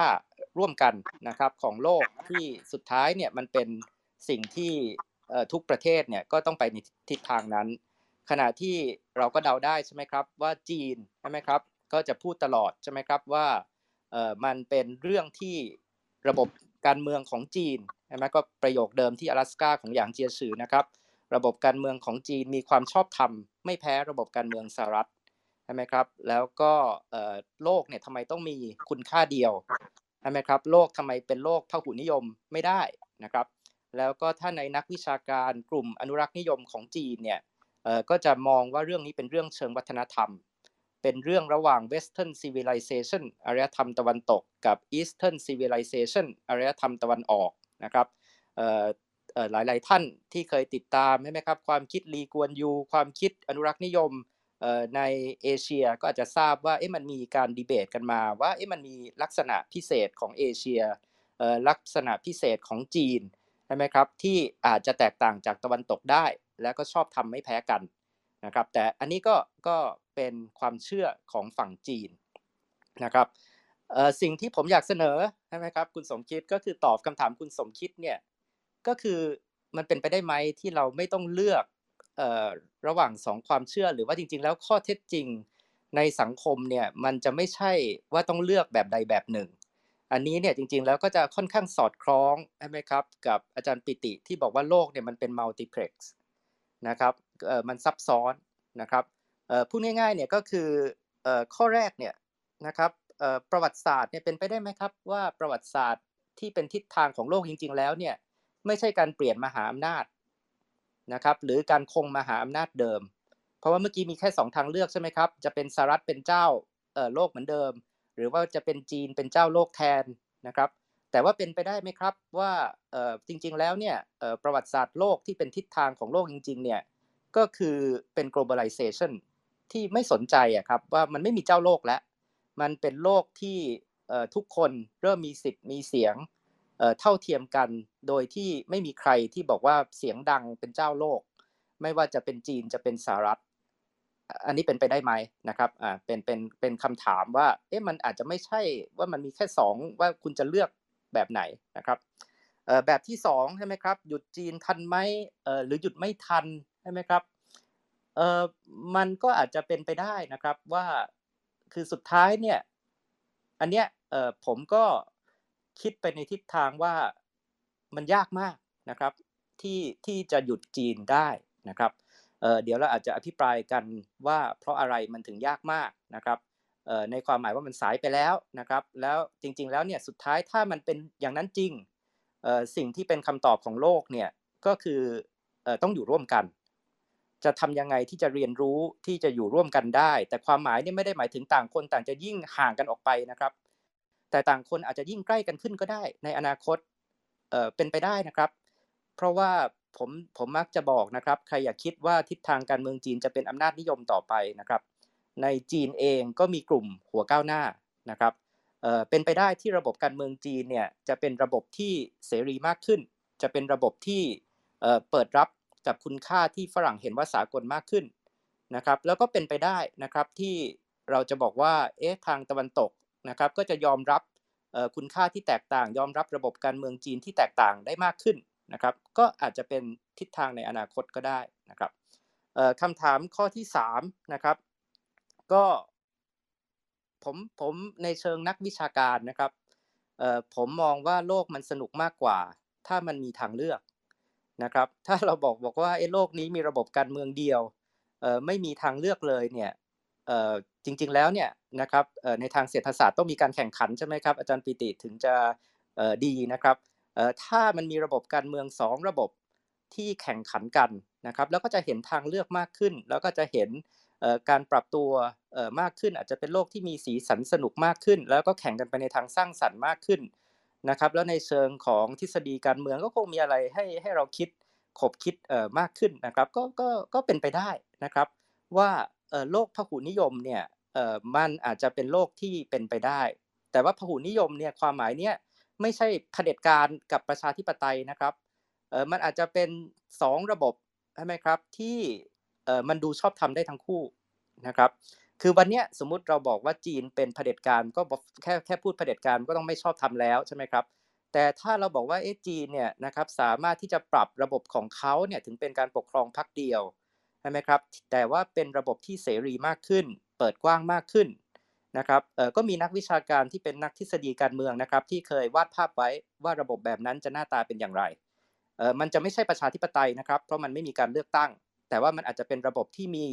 บางปัจจัยที่ทำให้เราสามารถยอมรับได้ว่าชอบทำใช่ไหมครับขณะเดียวกันระบบตะวันตกเองเนี่ยที่เราเห็นว่าตั้งแต่ยุคทรัมป์มาก็มีความท้าทายมหาศาลนะครับก็มีสิ่งที่ต้องปรับปรุงเปลี่ยนแปลงที่เราบอกว่า จะทำยังไงที่จะตอบความท้าทายของประชาธิปไตย ที่เกิดความเหลื่อมล้ำมหาศาลที่อะไร และถ้าเกิดตะวันตกแก้ไขได้ ก็จะเป็นระบบการเมืองที่เราบอกว่าชอบทำมากขึ้นเช่นเดียวกันนะครับพูดง่าย ๆ ก็คือผมพยายามจะตอบคุณสมคิดนะครับ ว่าจริง ๆ แล้วเนี่ยทิศทางอนาคตเนี่ยมันอาจจะไม่ใช่การเลือกระหว่างสองขั้วความคิดนี้ แต่มันอาจจะเป็นทิศทางอีกแบบหนึ่งนะครับ มีคำถามเล็กๆครับที่ผมจะถามอาจารย์อาร์มต่ออีกนิดนึงก็คือในในวงวิชาการจีน หรือในแวดวงผู้กำหนดนโยบายจีนนะครับเมื่อกี้อาจารย์อาร์มบอกว่าจีนมีแนวโน้มที่อาจจะเสรีมากขึ้นเขาเถียงกันเรื่องพวกนี้กันขนาดไหนครับอันนี้อาจจะเป็นประสบการณ์ส่วนตัวนิดนึงนะครับเวลาผมไปเจอเพื่อนนักวิชาการกับจีนเนี่ยบนเวทีสัมมนผมจะรู้สึกว่าความคิดเห็นของเขาเนี่ยคล้ายคล้ายนะ ไม่ไม่ค่อยรู้สึกถึงความหลากหลายของนักวิชาการเท่าไหร่อยากอยากลองถามอาจารย์ดูครับ ว่าเรื่องนี้เป็นยังไงบ้างเออผมคิดว่าหลากหลายครับเออผมคิดว่าว่าแน่นอนคือคืออาจจะต้องเรียนคุณสมคิดตรงๆนะครับ ว่าในยุคสีจิ้นผิงเนี่ยเออเป็นยุคที่รัฐบาลเนี่ยรวบอำนาจมากขึ้น แล้วก็ค่อนข้างปิดกั้นเออในเรื่องเสรีภาพทางวิชาการนะครับเออเพราะฉะนั้นเนี่ยการแสดงความคิดเห็นของนักวิชาการภายในจีนเนี่ยในยุค ของสีจิ้นผิง 10 ปีที่ผ่านมาเนี่ยค่อนข้างที่เป็นไปได้ที่เราจะเห็นไปในทิศทางเดียวนะครับ ก็คือทิศทางที่ตรงกันข้ามกับสีจิ้นผิงเนี่ยนะครับก็อาจจะไม่ได้ออกมาไม่ว่าจะเป็นเซลล์เซนเซอร์นะครับก็คือเขาก็คงไม่กล้าที่จะออกมา หรือว่าไม่ว่าจะเป็นว่าเขาก็ไม่มีช่องทางที่จะออกมาพูดนะครับแล้วก็นักวิชาการจีนยิ่งถ้าแสดงความคิดเห็นในเวทีสัมมนาระหว่างประเทศนะครับเขาก็คงต้องพยายามที่จะระมัดระวัง แต่ในข้อเท็จจริงครับถ้าเราไม่ได้มองแค่ในยุคสีจิ้นผิงนะครับแต่เอาประสบการณ์ที่ผมเรียนอยู่ที่จีนเนี่ยซึ่งเป็นยุคผู้นำรุ่นที่แล้วเนี่ยนะครับเราก็ผมก็สัมผัสชัดเจนนะครับว่าในกลุ่มชนชั้นนำนะครับแล้วก็ปัญญาชนจีนเนี่ยมันมีสองขั้วความคิดที่แตกต่างกันนะครับแน่นอนนะครับก็คือขั้วหนึ่งก็คืออนุรักษ์นิยม นะครับซึ่งตอนนี้ก็ดูเหมือนกำลังมีชัยชนะอยู่ใช่ไหมครับคือขั้วของสีจิ้นผิง ก็จะเชื่อในผู้นำที่เข้มแข็ง เชื่อในรัฐที่รวมศูนย์อำนาจเชื่อในการปกครองพรรคเดียวที่มีเครือข่ายของคอมมิวนิสต์ไปทุกที่นะครับ ล่าสุดก็คือเขาบอกว่าที่เพิ่งเห็นข่าวก็คือจะตั้งคณะกรรมการพรรคคอมมิวนิสต์บนสถานีอวกาศนะครับ ที่เพิ่งส่งนักบินอวกาศจีนไปเพราะเขาบอกนักบิน 3 คนที่ส่งไปเนี่ยเป็นสมาชิกพรรค ทั้ง 3 คน เพราะฉะนั้นมี 3 คนเนี่ยตั้งเป็นคณะกรรมการพรรคได้แล้วนะครับอ่าแล้วก็อะไรครับเชื่อในรัฐวิสาหกิจเออเชื่อในการแทรกแซงของรัฐใช่ไหมครับเชื่อโดยเออเชื่อในการนำของรัฐนะครับก็คืออะกลุ่มนี้ที่ที่ตอนนี้อ่าเราเห็นว่าเป็นทิศทางของจีนใช่ไหมครับแล้วก็ตะวันตกก็มองว่าจีนเดินไปในทางนี้ใช่ไหมครับแต่ว่ามันก็มีกลุ่มหัวก้าวหน้าอยู่นะครับในระบบการเมืองจีนในหมู่ปัญญาชนจีน นะครับจริงๆเนี่ยผมคิดว่าอาจารย์ผมเนี่ยที่มาลัยปักกิ่งเนี่ยส่วนสำคัญนะครับส่วนหนึ่งนะครับก็คือเป็นกลุ่มหัวก้าวหน้านะครับเขาก็จะเชื่อนะครับในลักษณะของตะวันตกมากขึ้นนะครับในลักษณะที่เชื่อในเรื่องของการเปิดกว้างมากขึ้นนะครับการกระจายอำนาจ การบริหารเป็นทีมนะครับกลไกตลาดนะครับเชื่อในการส่งเสริมภาคเอกชน การลดนโยบายของการแทรกแซงของรัฐนะครับเพราะฉะนั้นเนี่ยมันมีทั้งทั้งสองกลุ่มการเมืองนะครับ และจริงๆแล้วเนี่ยนะครับถ้าเราสังเกตประวัติศาสตร์ของการเมืองจีนเนี่ยมันน่าสนใจนะครับ เพราะมันเป็นประวัติศาสตร์ของเซอร์ไพรส์ทางการเมืองนะครับเออไม่ว่าไม่ว่าเราจะเห็นนะครับว่าว่าในยุคของประธานเหมานะครับ ถ้าเกิดว่า ในยุคปฏิวัติวัฒนธรรมเนี่ยเราไปถามผู้เชี่ยวชาญเรื่องจีนทุกคนนะครับ ทุกคนก็จะบอกว่าทิศทางของจีนก็คือเนี่ยนะครับเป็นจีนแดงสุดขั้วเอ่อแบบเหมาอิสใช่ไหมครับเออไม่มีใครอะครับที่จะมาออกมาทำนายว่าจีนจะเปลี่ยนใช่ไหมครับแต่ว่าจีนก็เปลี่ยน 360 องศาแบบยุคของเติ้งเสี่ยวผิงใช่ไหมครับเอ่อพอเติ้งเสี่ยวผิงเปลี่ยนปุ๊บทุกคนก็ คาดว่าว่ามันก็คงจะเนี่ยนะครับ กลายเป็นประชาธิปไตยในที่สุดเหมือนสหภาพโซเวียตนะครับพรรคคอมมิวนิสต์ล่มไปสุดท้ายเกิดเหตุการณ์เทียนอันเหมินกลายมาเป็นว่ากลุ่มอนุรักษ์นิยมขึ้นมามีอำนาจนะครับ พอตอนนั้นหลายคนก็คิดว่าอ๋อแย่แล้วนะครับ คงกลับไป 360 องศาอีก แต่ที่ไหนได้ใช่ไหมครับ กลับเป็นว่าเอ๊ะกลับเดินหน้าเปิดประเทศนะครับสิ่งที่เซอร์ไพรส์ที่สุดก็คือเอ๊ะหลังเหตุการณ์เทียนอันเหมิน คุณไม่กลัวว่าจะมีเทียนอันเหมินรอบ 2 แต่คุณกลับเดินหน้าเปิดประเทศเดินหน้าเปลี่ยนเศรษฐกิจ แล้วถึงตอนนั้นนะครับถ้าเกิดเราจำได้นะครับ จริงๆมันเพิ่งไม่นานเอง 10 ปีที่แล้วนะครับในยุคของหูจินเทาเนี่ยไม่มีใครเลยนะครับคุณสมคิดที่เป็นผู้เชี่ยวชาญจีนเนี่ยที่ทำนายว่าสีจิ้นผิงจะเป็นแบบนี้ ถ้าเกิดว่าเราไปดูนะครับในยุคหูจินเทาปลายยุคหูจินเทาเนี่ยผู้เชี่ยวชาญจีนทุกคนนะครับทำนายว่าสีจิ้นผิงเนี่ยจะเปิดกว้างมากขึ้น จะปฏิรูปมากขึ้นจะเสรีนิยมมากขึ้น หลายคนไปอ้างด้วยนะครับ ว่าคุณพ่อของสีจิ้นผิงเนี่ยเป็นคนแรกเลยที่เปิดเซินเจิ้นนะครับปฏิรูปกวางเจา เพราะฉะนั้นสีจิ้นผิงแล้วก็ทิศทางการเมืองจีนเนี่ยเป็นไปไม่ได้แล้วนะครับที่จะกลับมาเป็นผู้นำเดี่ยวเด็ดขาดอย่างนี้ แล้วก็ surprise surprise ใช่ไหมครับก็คือเซอร์ไพรส์อีกใช่ไหมครับว่าสีจิ้นผิงก็คือก็คือเปลี่ยนการเมืองจีนอย่างยิ่งใช่ไหมครับแต่ความหมายผมก็คือว่า อาจจะสองประเด็นเลยนะครับ ประเด็นแรกก็คือว่าปัญญาชนจีนเนี่ยไม่ได้เป็นเนื้อเดียวกันนะครับ มีสองขั้วความคิดประเด็นที่สองนะครับก็คือคนรุ่นใหม่ของจีนนะครับ ในงานวิชาการเนี่ยมีการศึกษานะครับ ว่าคนรุ่นใหม่ของจีนเนี่ยเชื่อไปในทิศทางที่หัวก้าวหน้ามากขึ้นมากกว่าจะเป็นทิศทางอนุรักษ์นิยมแต่ก็ต้องโน้ตให้กับท่านผู้ฟังนะครับ เวลาเราพูดหัวก้าวหน้าเนี่ยส่วนใหญ่เนี่ยเขาไม่ได้เชื่อว่า จะต้องเป็นประชาธิปไตยจะต้องมีการเลือกตั้งพรรคคอมมิวนิสต์ต้องไปนะครับ ส่วนใหญ่เนี่ยยังเชื่อว่าจะต้องเป็นพรรคคอมมิวนิสต์ต้องเป็นระบบพรรคเดียว เพียงแต่ว่าเป็นระบบพรรคเดียวที่เอ่อมีเสรีมากขึ้น เปิดกว้างมากขึ้นเอ่อยอมรับเอ่อการบริหารเป็นทีม การกระจายอำนาจ การส่งเสริมเอกชนเอ่อมากขึ้นนะครับ อันนี้คือคือความหมายของหัวก้าวหน้าในประเทศจีนนะครับ ครับ ขอบคุณครับอาจารย์อาร์ม ท่านผู้ฟังครับ นี่คือวันวันบินไนท์ราวนะครับ คืนนี้เราคุยกันเรื่องไทยในภูมิศาสตร์การเมืองโลกใหม่นะครับ เราจะคุยกัน 2 รอบใหญ่ๆนะครับ รอบแรกว่าด้วยโลกที่เปลี่ยนไป และรอบหลังเนี่ยตั้งใจอยากจะชวนคุยเรื่องประเทศไทยอยู่ตรงไหน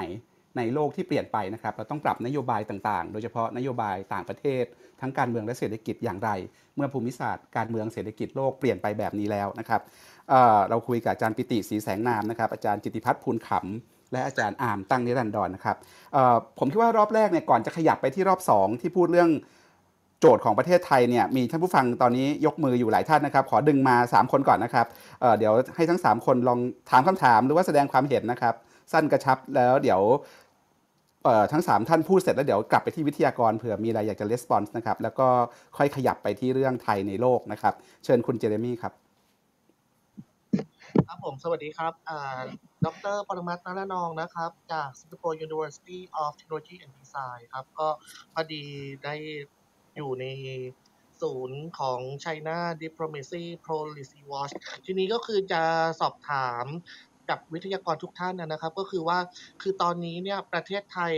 ในฐานะที่แบบว่าแบบเออแบบว่าอยู่ในความแบบว่าแบบ เป็นจุดไข่แดงของการเมืองโลกสมัยใหม่นอกจากที่ว่าแบบเออประเทศไทยอะเป็นหนึ่งใน supply chain ของสินค้าที่แบบจำหน่ายอยู่ทั่วโลกโดยเฉพาะรถยนต์แล้วก็อุตสาหกรรม semiconductor นะครับ แต่ทีนี้เนี่ยในขณะที่เพื่อนบ้านรอบข้างอย่างลาว หรือแม้กระทั่งกัมพูชาเนี่ยก็คือตอนเนี้ย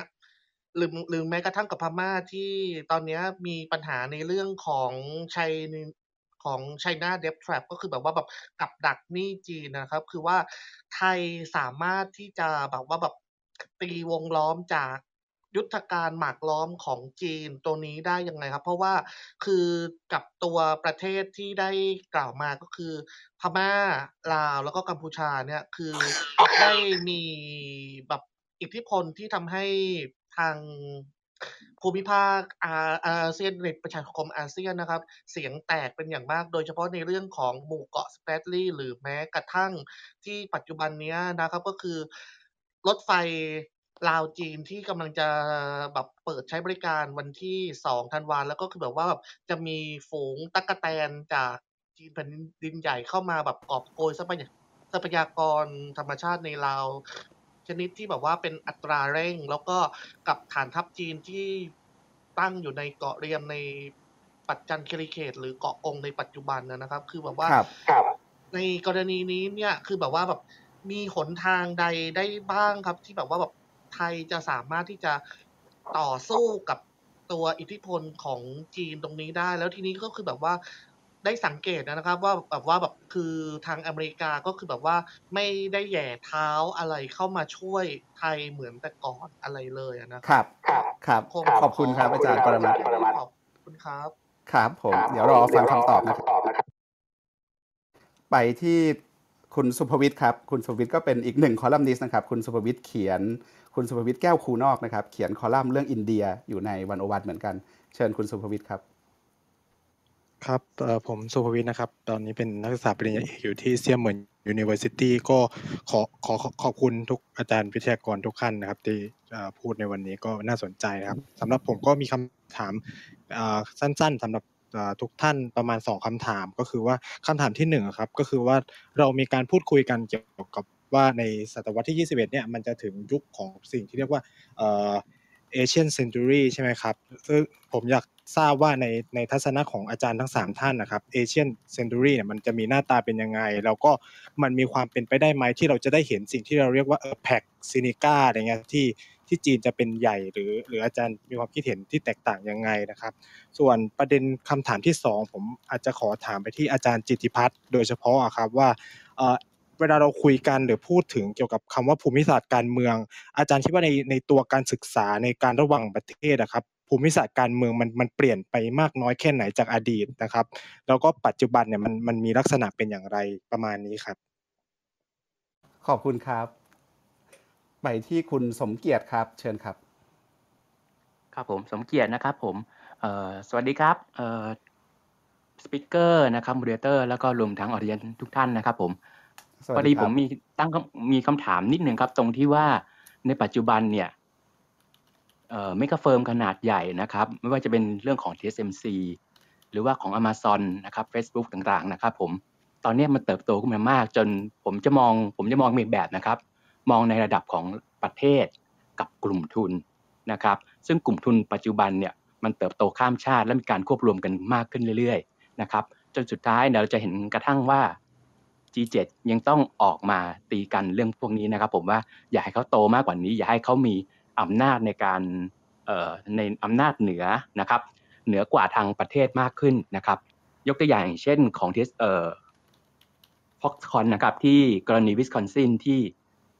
คุยกับทางรัฐวิสคอนซินว่าจะไปลงทุนประมาณ10เอ่อประมาณหมื่นล้านดอลลาร์นะครับ เสร็จแล้วก็ไปเบี้ยวเขานะครับ ผมแล้วก็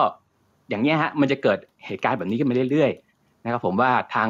กลุ่มทุนน่ะมีอำนาจเพิ่มขึ้นเรื่อยๆเพิ่มขึ้นเรื่อยๆนะครับ หรือ นะครับผมยังยังยังติดใจอยู่ว่าถ้า Vision Fund ของมาซาโยชิซันเนี่ย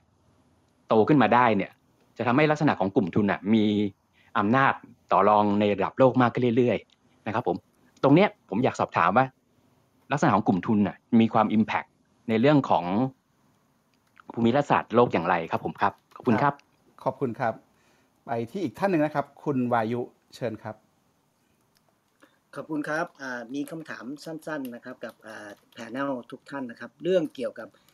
โครงการ BRI ของจีนที่เกี่ยวข้องกับประเทศไทยนะฮะคือตอนนี้อย่างที่มี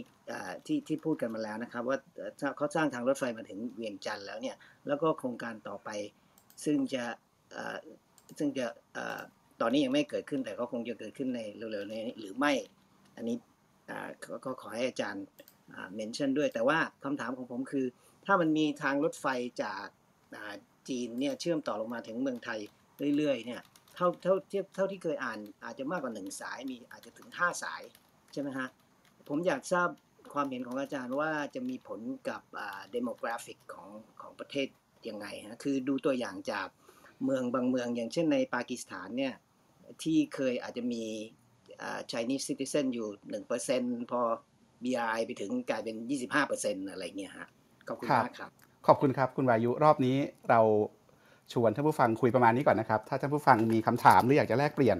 ก็ยกมือทิ้งไว้ได้นะครับ เดี๋ยวเราจะกลับมาคุยกัน ไปที่วิทยากรทั้ง 3 ท่านครับ มีเอาเอาโจทย์ใหญ่สุดก่อนเลยไหมครับ โจทย์โจทย์เรื่องการศึกษา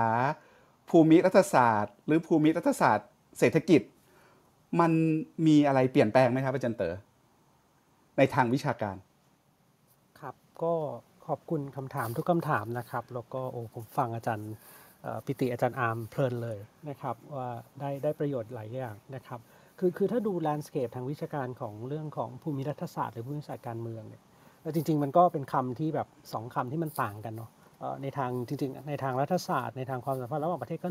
มักจะเลือกใช้คำว่าภูมิรัฐศาสตร์ถึง geopolitics ซะมากกว่าด้วยซ้ำนะฮะแต่ว่าก็บางทีเราก็ใช้แทนกันได้นะครับ แล้วผมคิดว่าในเชิงการศึกษาหนึ่งมันมีการหวนหวนกลับมา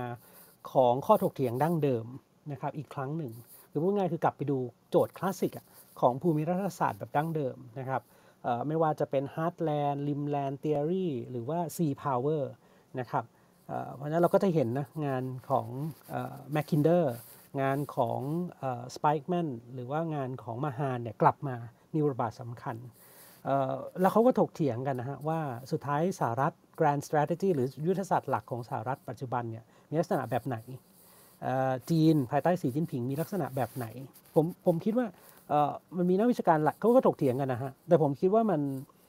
จีนภายใต้ BRI เนี่ยมันเป็น three in one นผมคิดว่าคือมันทั้งพยายามที่จะลิงก์ใช่ไหมในระดับที่เป็นเบลและโรดเนี่ยทั้งทางบกแล้วก็ทางน้ำ นะครับเพราะฉะนั้นมันมันไปหมดเลยนะ คือตอบโจทย์ geopolitics ไม่ต้องเถียงกันแล้วนะ ว่าวันนี้มันเป็นทรีนวันอะภายใต้กรอบแบบของจีนนะฮะอันนี้ก็เป็นเรื่องหนึ่งที่มีการถกเถียง 2 ก็คือว่ามันมันไปพูดถึงนะครับขยับขยายอย่างประเด็นอาจารย์ปิติถูกต้องเลยก็คือว่าวันนี้ geopolitics มันไม่ได้คุยเรื่องการควบคุมพื้นที่นะครับพื้นที่ทั้งพื้นที่กายภาพและพื้นที่เสมือนจริงเนี่ยนะครับในโลกไซเบอร์ แต่มันไปพูดถึงเรื่องของการที่ดูเรื่องของ geographical representation คือการสร้างภาพตัวแทนของการให้ความหมายแล้วกันนะทางการเมืองแก่พื้นที่พื้นที่หนึ่งนะครับว่าให้ความหมายยังไง เช่น กรณีทะเลจีนใต้ แต่ละประเทศก็มีการให้ความหมายที่แตกต่างกัน ซึ่งมันก็จะส่งผลกระทบต่อความสัมพันธ์ระหว่างประเทศด้วยนะครับเพราะฉะนั้นในแง่นี้เทรนด์ตรงนี้เนี่ยมันก็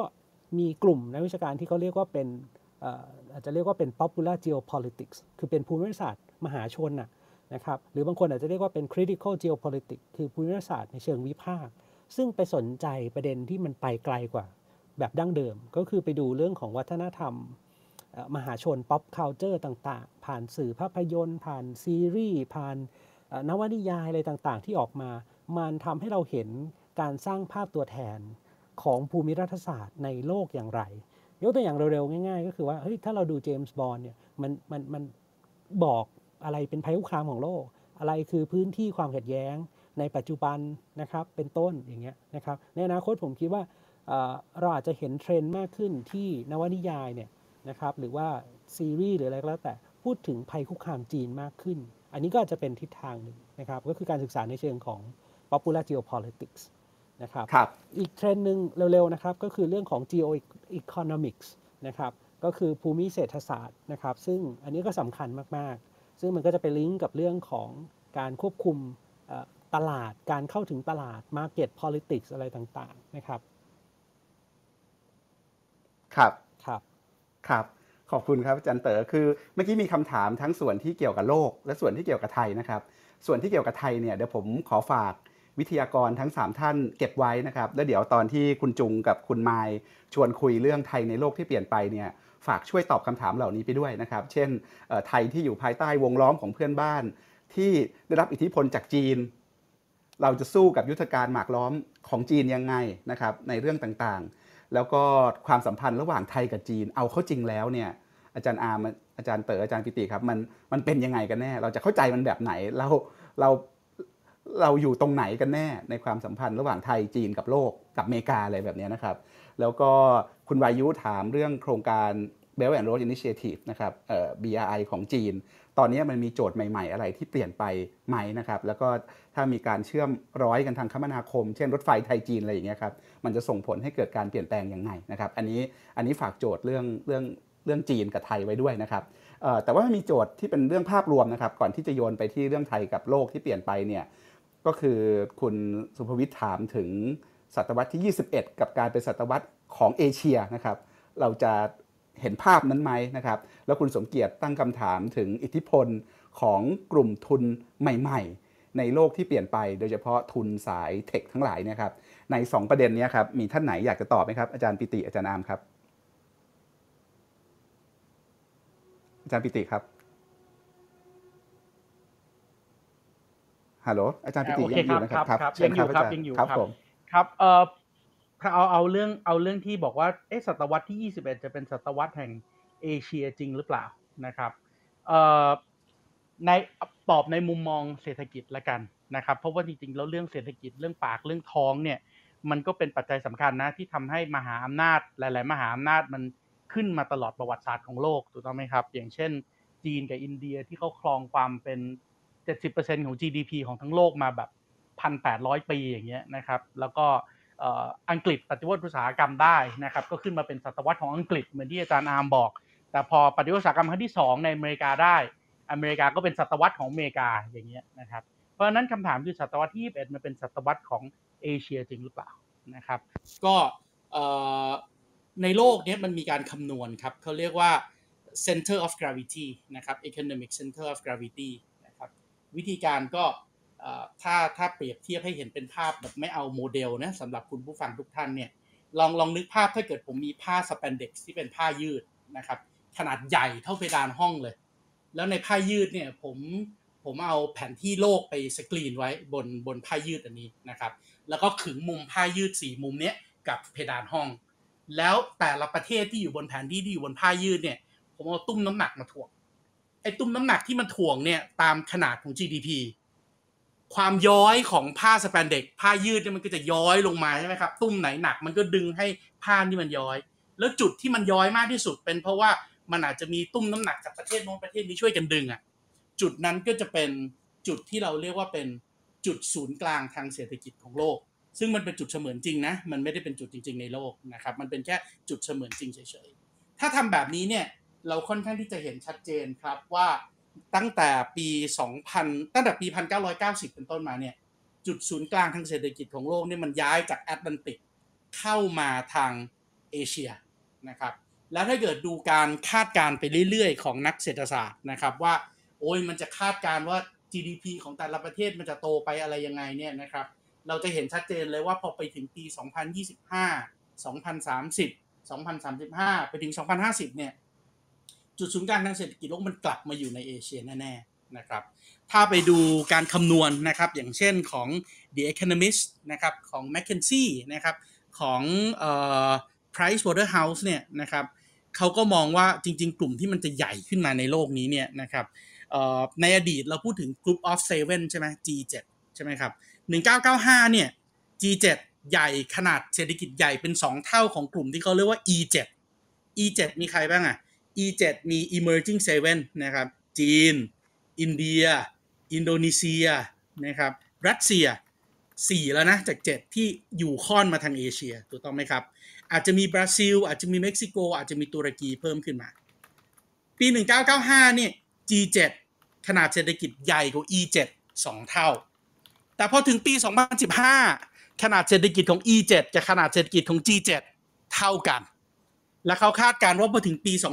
2040 ขนาดเศรษฐกิจของ E7 จะใหญ่เป็น 2 เท่าของ G7 ถ้ามองภาพแบบนี้นะครับเราจะเห็นเลยว่าประเทศที่จะขึ้นมาเป็นเขตเศรษฐกิจใหญ่ ๆ เบอร์ต้นๆของโลกในปี 2050 เนี่ยเราจะเห็นจีนเป็นเบอร์หนึ่งอินเดียเป็นเบอร์สองอเมริกาหล่นลงมาเป็นเบอร์สามอินโดนีเซียขึ้นไปเป็นเบอร์สี่ เห็นไหมครับประเทศที่เป็น big big ในโลกเนี่ย มันล้วนแล้วแต่เป็น big ทั้งในเรื่องของประชากร ทั้งในเรื่องทรัพยากร ทั้งในเรื่องขนาดเศรษฐกิจ จีนกับอ่าอินดีจีนตอนนี้ให้มีลูกได้สามคนละอินเดียเองประชากรล้นและขยายตัวอย่างต่อเนื่อง เพราะนั้นไม่เจอปัญหาเอดโซซายตี้แน่นอน อินโดนีเซียเองโอ้โหอยู่บน ring of fire ครับ เพราะฉะนั้นเมื่อไหร่ก็ตามแผ่นดินไหวเมื่อไหร่ก็ตามภูเขาไฟระเบิด ทรัพยากรที่อยู่ใต้โลกขึ้นมาเต็มไปหมด เป็นประเทศมุสลิมที่ใหญ่ที่สุดในโลก เพราะฉะนั้นกำลังแรงงานเหลือเฟือและขยายตัวอย่างต่อเนื่อง ไอ้ปัจจัยเหล่านี้ครับ มันเป็นปัจจัยเสริมที่ทำให้เราค่อนข้างที่จะเห็นได้ชัดนะครับว่าว่าโลกเราเนี่ยศตวรรษที่ 21 มีแนวโน้มที่จะกลับมาเป็นศตวรรษของเอเชียจริงๆนะครับอีกเรื่องหนึ่งนะครับก็คือเรื่องของประเทศไทยที่อยู่ตามแนวของ Belt and Road แล้วก็เรื่องของประเทศเพื่อนบ้านนะครับ เมื่อกี้นี้คุณอาจารย์อาจารย์เจอร์มี่ใช่ไหมครับที่ถามคำถาม แล้วก็คุณผู้ฟังบางท่านที่ถามคำถามเนี่ยอย่างแรกสุดเลยคือ ผมคิดว่าตอนนี้เนี่ยมันก็มันก็หลาย ๆ ท่านที่ฟังอยู่ผมคิดว่าในใจมีการตอบคำถามสามคำถามที่อ่อสามฝ่ายที่อาจารย์อามตั้งไว้อะแล้วคนที่ถามคำถามลักษณะแบบเนี้ยส่วนใหญ่จะโน้มเอียงไปในทางที่โปรตะวันตก แล้วมองว่าไอ้เบลแอนด์โรดเนี่ยมันคืออุปสรรค มองว่าเบลแอนด์โรดเนี่ยมันจะสร้างกับดักหนี้ถูกต้องไหมครับเอ่อก็ก็อาจอาจจะอาจจะความคิดเหมือนกับกลุ่มที่อาจารย์อาร์มบอกว่าเป็นกลุ่มที่เชื่อว่าสหรัฐอเมริกาปิดล้อมจีนชนะแน่นอนนะครับ ก็เลยก็เลยมองว่าเออเอ่อจีนเองเข้ามาแล้วสร้างกับดักหนี้หรือเปล่าโน่นนี่นั่นหรือเปล่านะครับ เพราะฉะนั้นตรงนี้เนี่ยผมคิดว่าถ้าเรา เราเอาตัวเราเองออกจากการล็อกตัวเองไว้ในทางเลือกทั้งสามทางใดทางหนึ่ง แล้วมองโอกาสไปทั่วๆเนี่ยครับ ผมคิดว่าเบลแอนด์โรดแน่นอนส่วนหนึ่ง ส่วนใหญ่ด้วย มันเป็นการขยายอิทธิพลของจีนแน่นอนนะครับ เพราะจีนได้ประโยชน์จากเบลแอนด์โรดห้าด้าน ด้านแรกเขาใช้กำลังการผลิตส่วนเกินของเขาในเวทีโลก ด้านที่สองเขาเข้าถึงแหล่งทรัพยากร ด้านที่สามเขาเข้าถึงแหล่งแรงงาน ด้านที่สี่เขาเข้าถึงตลาด และด้านที่ห้าเขา provide public goods ตรงเนี้ยเพื่อที่จะทำให้มีฐานเสียงสนับสนุนให้เขาเป็นผู้นำโลกครับ แต่ในขณะเดียวกันถ้ามองมาในประเทศในเอเชีย คุณต้องนึกภาพประเทศซึ่งไอะอย่างสปปลาวอย่างเงี้ยเขาไม่เคยมีนะครับ ทุกคนพูดหมดเลยว่าเข้ามาในสปปลาวจะสร้างรถไฟ พูดมาตั้งแต่สมัยของฝรั่งเศส ฝรั่งเศสเคยสร้างด้วยผมเคยไปดูลาวใต้ มีการขุดเกาะแก่งในแม่น้ำโขงมีการวางรางนู่นนี่นั่น แล้วก็ไม่เสร็จแล้วก็ทำไม่ได้ จะให้ลาวทำด้วยตัวเงินของตัวเองก็ไม่มีทาง แต่ลาวมีความฝันน่ะว่าลาวจะกลายเป็นลาว land link อะลาวอยากจะเชื่อมระบบโลจิสติก เพื่อที่จะลบจุดอ่อนที่เขาไม่มีทางออกทะเลอะเขาต้องการแลนด์คอนเน c ติวิตี้อะแต่ถ้าถามว่าให้เขาสร้างเองเขาก็ไม่มีเงินสร้าง ด้วยเทคโนโลยีเขาก็ไม่มี แต่พอจีนยื่นมือเข้ามา คุณคุณคุณเป็นลาวคุณก็ต้องยื้อเอาโอกาสนี้ไว้ก่อนนะครับ แล้วเดี๋ยวเป็นหนี้ก็เป็นไปดิแล้วบางคนกลัวว่าอ้าวเดี๋ยวจีนเข้ามาแล้วเดี๋ยวจีนมาพร้อมกับเมื่อกี้หลาย ๆ ท่านแจ้งว่าฝูงตั๊กแตน แต่ในที่สุดไอ้ฝูงตั๊กแตนนี่มันก็มาทำมาหากินในลาวไม่ใช่หรอมันก็จ้างคนลาวทำงานนะ รายได้ที่เพิ่มขึ้นของฝูงตั๊กแตนนี่มันก็เป็น GDP ของลาวนะ มันอาจจะกระจายไปให้คนอื่นน้อย แต่ขอโทษมันก็กระจายนะ เมื่อเทียบกับ ถ้าไม่มีอะไรเลยอะ่ะ แล้วก็ปล่อยให้ลาวเป็นสปปลาวแบบเดิมอยู่อย่างนั้น อะไรดีกว่ากัน ครับ แล้วในที่สุดถ้ามันสร้างเสร็จแล้ว คุณยกรางนี้หนีไม่ได้หรอกครับ ยังไงรางมันก็อยู่ของลาวต่อไปอะ อาจจะนานหน่อยกว่าจะกลับมาเป็นของลาวร้อยเปอร์เซ็นแต่ไม่เป็นไรครับ ถ้าเขารอมาได้ตั้งแต่สมัยอาณานิคมเขารอต่อไปในอนาคตได้ครับเพราะฉะนั้นถ้าวิธีคิดมันเป็นแบบนี้ปั๊บเนี่ย บางทีเขาก็ไม่ได้มองว่านี่คือภัยคุกคามนะแต่ เขากลับมองว่านี่คือโอกาสมากกว่านะครับครัแล้วบสำหรับประเทศไทยอาจารย์อาร์มฟังอ่าเดี๋ยวอ่าเดี๋ยวว่าสำหรับรอบประเทศไทยเดี๋ยวเราค่อยคุยกันต่อครับครับอาจารย์ครัปกป้องครับครับครับผมขอบคุณอาจารย์ปิติครับอาจารย์อาร์มฟังอาจารย์ปิติครับวิเคราะห์คำถามที่มีท่านผู้ฟังถามมาเรื่องไทยจีน ประเทศเพื่อนบ้าน แล้วก็ผมแถมบวกอเมริกาไปด้วยเนี่ยอาจารย์จัดวางความสัมพันธ์ของสิ่งเหล่านี้อยู่ตรงไหน ใช้ BRI เป็นเป็นเป็นกรณีศึกษาก็ได้ หรือว่า ใช้เรื่อง supply chain ก็ได้นะครับ แล้วก็ฝากอาจารย์อาร์มแถมนิดนึง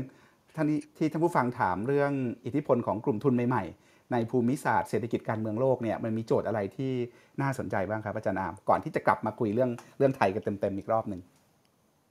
เออผมว่าจริงๆ แล้วตอนนี้มันเป็นยุคที่น่าสนใจที่สุดเลยครับอาจารย์ในเรื่องของภูมิศาสตร์การเมืองนะครับเออจริงๆเนี่ยเมื่อกี้คำถามพูดถึงไอ้หมากล้อมของจีนใช่ไหมครับ ตอนนี้สหรัฐก็เล่นหมากล้อมเหมือนกันนะครับ เพราะว่าสหรัฐก็กำลังจะมีเขาเรียกอะไรนะครับเอ่อ3 3BW นะครับที่เอามาแข่งกับ Belt and Road นะครับเอ่อก็ก็สนุกกันเลยนะครับ เพราะว่ามีทั้งสองค่ายนะครับ แล้วก็จริง ๆ เมื่อกี้พูดถึงกลุ่มทุนนะครับ แล้วก็จริงๆเนี่ยตอนเริ่มต้นเนี่ยอาจารย์เต๋อเนี่ยก็พูดถึงว่าเออมันเป็นการแข่งขันนะระหว่างทุนเอกชนเอ่อระบบของของตะวันตกกับทุนที่นำโดยรัฐนะครับ แต่ว่าน่าสนใจมากเลยนะครับ เพราะว่าเออเราดูไอ้กฎหมายล่าสุดเนี่ยที่เพิ่งผ่านวุฒิสภาแล้วก็กำลังพิจารณาอยู่ในสภาล่างของสหรัฐเนี่ยเราจะเห็นว่าไอ้เผลอๆเนี่ยนะครับเราอาจจะพูดได้ว่าต่อไปเนี่ยของสหรัฐก็จะเป็นกลุ่มทุนที่สนับสนุนโดยรัฐเหมือนกันนะครับ เพราะว่าสหรัฐเตรียมที่จะให้ subsidies เนี่ยมหาศาลนะครับให้กับกลุ่มเทคโนโลยีในการพัฒนาเทคโนโลยีในการทำ R&D นะครับก็คือหลายอย่างเนี่ยผมบอกว่า มันดูกลายเป็นกระจกสะท้อน ผมเรียกว่าเป็นยุทธศาสตร์กระจกสะท้อน คือไม่รู้ใครเรียนแบบใครนะครับ แต่ว่าเราดูแล้วเนี่ยเหมือนกับว่าจีนทำหนึ่งสองสามสหรัฐก็ทำหนึ่งสองสามนะครับสองคนต่างแข่งกันทำก็เลยจะกลับมาตอบนะครับว่า Asian Century นะครับที่เมื่อกี้อาจารย์สุภวิทย์ถามเนี่ยนะครับมันมันน่าสนใจเพราะว่าสิ่งที่เกิดขึ้นในการแข่งขันระหว่างสองอำนาจเนี่ยหลังโควิดเนี่ยนะครับ มันจะเป็นตัวเร่งให้เกิด Asian Century นะครับเพราะว่าจริงๆแล้วเนี่ยเพราะว่าอาจารย์ปิติบอกว่าต้องมองหาโอกาสใช่ไหมครับยักษ์สองตัวตีกันเนี่ยจริง ๆ แล้วเนี่ยถ้าไปดูนะครับลองไปลองไปดูยุทธศาสตร์ของทั้งสองฝั่งเนี่ยจะพูดว่าพูดถึงใครครับที่ต้องหาเป็นพวกให้ได้ก็คือที่เหลือของเอเชียใช่ไหมครับในสหรัฐเนี่ยเวลาพูดเรื่องห่วงโซ่เนี่ยเขาก็จะบอกว่าต้องเอาออกจากจีน นะครับเพราะว่าอยู่ในจีนเนี่ยจะมีปัญหาเรื่องความมั่นคงต่อไปทะเลาะกันแล้วจีนไม่ส่งสินค้าจีนไม่ส่งหน้ากากอนามัยอะไรแล้วทำยังไงนะครับต้องพยายามและที่จะ diversify เพราะฉะนั้นเนี่ยสำหรับสหรัฐนะครับมาตั้งโรงงานนะครับใน Southeast Asia เนี่ยดีกว่าไปตั้งที่จีนใช่ไหมครับสำหรับจีนเองก็เหมือนกันใช่ไหมครับเราบอกว่าโอ้จีนบอกว่าโอ้โรงงานที่จีนนะส่งไปสหรัฐนะครับถูกทั้งภาษีนำเข้านะครับถูกทั้ง หาว่าเอ๊ะจะไปแอบดักฟังอะไรเข้าไหมนะครับ สินค้าเทคโนโลยีนะครับเพราะฉะนั้นเอามาสร้างโรงงานนะครับที่ Southeast Asia ดีกว่านะครับ เพราะว่าไอส่งของไปก็ไม่ต้องเสียไอ้ตัว tariff เท่ากับที่โรงงานอยู่ที่จีนนะครับอ่าแล้วก็อ่าในเมื่อสหรัฐไม่ค้าขายด้วยอะงั้นเราก็มาค้าขายกับเพื่อนเอเชียเราเออดีกว่าทำไมเราต้องแคร์สหรัฐนะครับอ่าโลกไม่ได้มีอยู่แค่สหรัฐโลกยังมีที่เหลือตั้งเยอะ แต่กลายเป็นว่าอะไรครับ กลายเป็นว่าเอเชียที่เหลือของเอเชียเนี่ยใช่ไหมครับ กลายเป็นโอกาสมหาศาลนะครับที่จะได้ประโยชน์เพราะว่ามองไม่ว่าจากมุมจากสหรัฐหรือมุมจีนเนี่ยคนที่สำคัญที่สุดก็คือ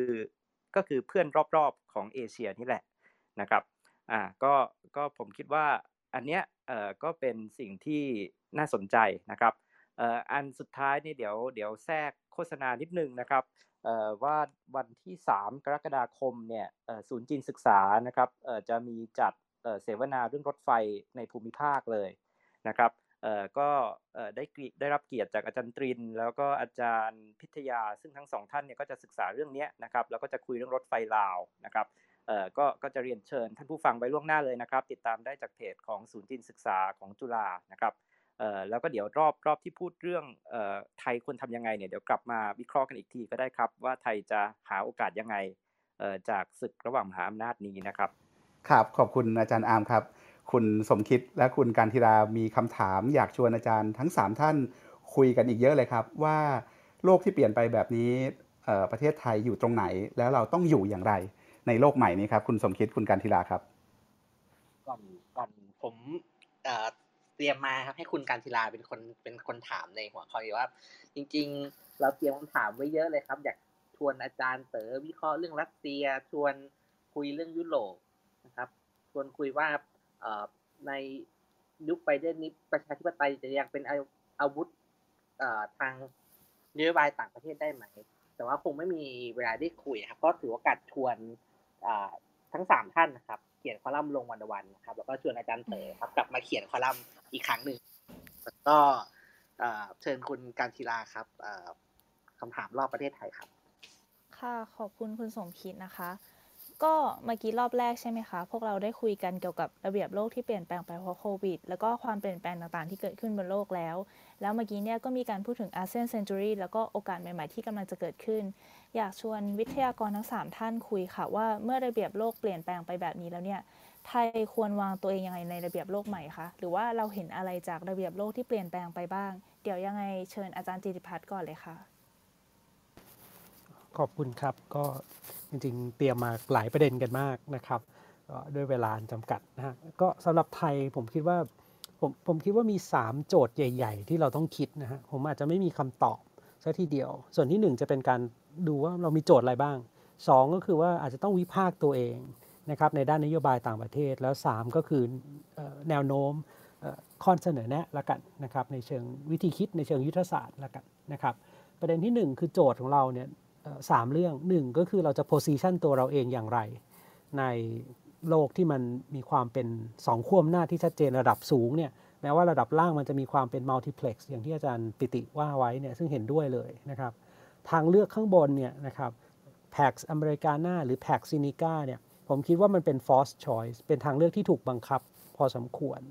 นะคำถามคือเราจำเป็นไหมที่ต้องเลือกนะครับผมมองว่ามันอาจจะไม่จำเป็นซะทีเดียว คือแต่เราต้องมีทางเลือกให้ได้ เป็นทางเลือกที่ออกแบบหรือวางอยู่บนยุทธศาสตร์ที่ชัดเจนนะครับของเรา ซึ่งผมอยากจะเรียกว่ามันเป็นส่วนผสมระหว่าง hedging กับ leading from the middle strategy แล้วกันยุทธศาสตร์ที่เราต้องนำจากประเทศกลุ่มประเทศที่อยู่ตรงกลางนะครับของคน medium of power เนี่ยเราต้องอยู่ตรงกลางให้ได้นะครับระหว่างรัฐขนาดกลางขนาดเล็ก เดี๋ยวผมจะขยายต่อ โจทย์ที่ 2 คือเราจะรับมือแล้วก็มียุทธศาสตร์ต่อการเปลี่ยนแปลงขนาดใหญ่หลังโควิด 19 อย่างไร ซึ่งก็ decoupling deglobalization เรื่องการ protectionism อะไรต่างๆ อันนี้ก็จะเป็นโจทย์ที่สำคัญที่เราต้องคลี่ให้ออก โจทย์ที่ 3 คือเราจะรับมือแล้วก็มียุทธศาสตร์ต่อการเปลี่ยนแปลงขนาดใหญ่ของ disruptive technology อย่างไรนะครับในเรื่องของ 4.0 เนี่ยเพราะโลกมันกำลังเปลี่ยนนะฮะตรงนี้ผมเติมประเด็นเล็ก ๆ นิดหนึ่งก็คือว่าสิ่งเราเห็นจาก 4.0 เนี่ยหนึ่งคืออมันเปลี่ยนนะครับ คือแน่นอนมีทุนถ้าเป็นทุนโดยรัฐทุนเอกชนอะไรก็แล้วแต่นะครับในพวกเทคไจแอนซึ่งเป็นบริษัทขนาดใหญ่ของโลกไปแล้วเนี่ยกระจุกตัวอยู่นะครับระดับบนของโลกนะครับสองก็คือว่ามันไปมันไปกระทบเรื่องของระบบเศรษฐกิจทุนนิยมโลกไม่มากก็น้อยนะครับคือ 4.0 มันกำลังจะทำให้เราเห็นจากยุทธศาสตร์ของ offshore เนี่ยโยกย้ายฐานการผลิตไปในบริเวณที่มันมี แรงงานราคาถูกต่างๆ ทั่วโลกในประเทศกลุ่มใต้เนี่ยนะมาสู่ยุทธศาสตร์ใหม่คือ reshoring คือการขึ้นฝั่งอีกครั้งหนึ่งพูดง่ายก็คือว่าใช้กลไกของ AI robot เข้ามาทำหน้าที่แทนคนเนี่ยอันนี้ก็เป็น trend trend ตรงนี้จะก่อให้เกิดปัญหา 3 ชุดด้วยกันคือ 1 มันจะก่อให้เกิด technological unemployment เพราะว่าถ้ารัฐรัฐแล้วก็บรรษัทหันไปหา AI มากกว่าคนเนี่ยนะมันจะเกิด unemployment 2 ก็คือว่า มันจะเกิด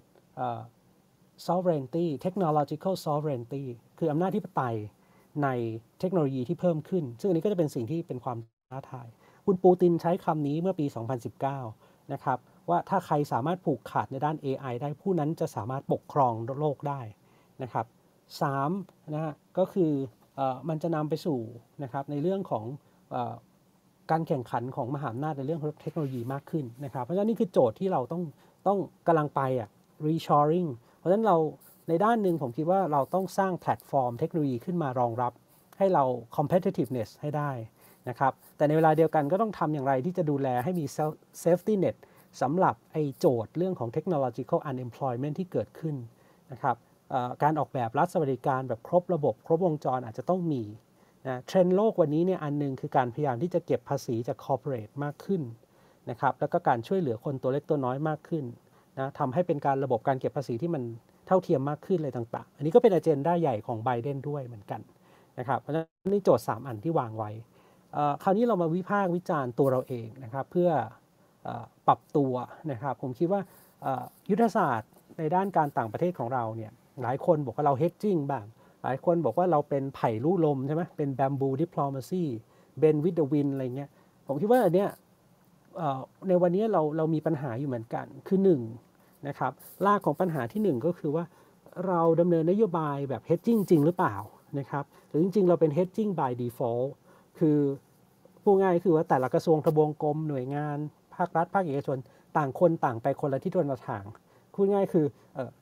หน่วยงานหนึ่งอาจจะไปเข้ากับสหรัฐมากหน่อยนะซื้อรถถังซ้อมลบร่วมอะไรเงี้ยนะบางหน่วยงานก็ไปทางจีนเยอะหน่อย ช่ไหมซื้อเรือดำน้ำการค้ากับจีนอะไรต่างๆ นานา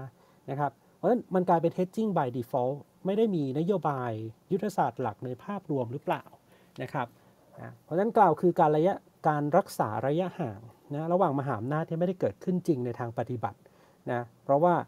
เราไม่มียุทธศาสตร์ทางด้านต่างประเทศที่ชัดเจนว่าเราจะ position เราอยู่ตรงไหนนะครับ อันนี้ประเด็นที่ 1 ประเด็นที่ 2 คือเรามองนะครับถูกมองว่าเราเป็นไผ่ที่ลู่ลม นะครับเราเป็นแบบนั้นจริง ๆ หรือเปล่านะครับหรือจริง ๆ แล้วคือสุดท้ายเราเป็นเราก็ถูกกระแสลมของมหาอำนาจพัดพาเราไปนะพูดง่ายคือเราไหลไปตาม agenda ของมหาอำนาจโดยรู้ตัวหรือไม่รู้ตัวก็ตาม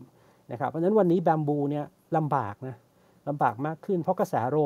ลมเนี่ยมันค่อนข้างแรงมากนะการแข่งขันทางภูมิศาสตร์ ภูมิเศรษฐศาสตร์ที่รุนแรงมากขึ้นในทุกด้านนะครับเพราะฉะนั้นนี่ก็เป็น paradox ที่ เกิดขึ้นไม่ใช่เฉพาะรัฐไทย แต่เป็นปัญหาเชิงนโยบายยุทธศาสตร์ของรัฐขนาดเล็กนะครับ ทั่วโลกก็ว่าได้นะครับนะ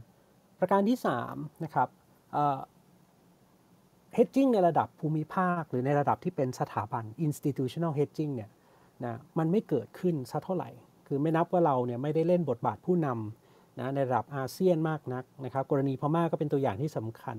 นะพูดง่ายคือ initiative ใหญ่ๆเนี่ยมาจากประเทศอื่นๆ เช่น อินโดนีเซีย สิงคโปร์นะครับต่างๆ เราถูกวิพากษ์วิจารณ์ว่าอยู่ข้างนะรัฐบาลฐานพม่า แล้วก็อิงอยู่กับอาเซียนเวนะครับล่าสุดที่มีการประชุมที่อะไรล่ะสหประชาชาตินะครับ เราก็เลือกที่จะไม่งดออกเสียงใช่ไหมในกรณีที่ประเทศใน UN กำลังเรียกร้องให้มีการไม่ขายอาวุธให้กับพม่าอะไรเงี้ยเป็นต้นนะครับดังนั้น คือต้องต้องเรียนอย่างหนึ่งก็คือว่าจริง ๆ โอเคอะนะกระทรวงต่างๆ ก็ทำงานหลายอย่างแหละคือไม่ใช่ไม่ทำอะไร แต่การดำเนินการเพื่อสันติภาพในพม่าเนี่ยนะมันวางอยู่ระบบคุณค่าแบบหนึ่งนะครับคือระเบียบโลกที่มันไม่ได้เป็นแบบเสรีนิยมเท่าไหร่นะครับไม่ได้วางอยู่บน liberal values เท่าไหร่นะครับอันนี้ก็จะเป็นโจทย์ว่าเราจะตั้งต้นยังไงนะฮะ ราะฉะนั้นมาลองคิดในส่วนสุดท้ายคือข้อเสนอแนะละกันนะครับ ผมคิดว่าเราอาจจะต้องการนะครับวิสัยทัศน์ ด้านยุทธศาสตร์ที่ชัดเจนขึ้นนะครับ เราอาจจะต้องการนะครับแนวนโยบายที่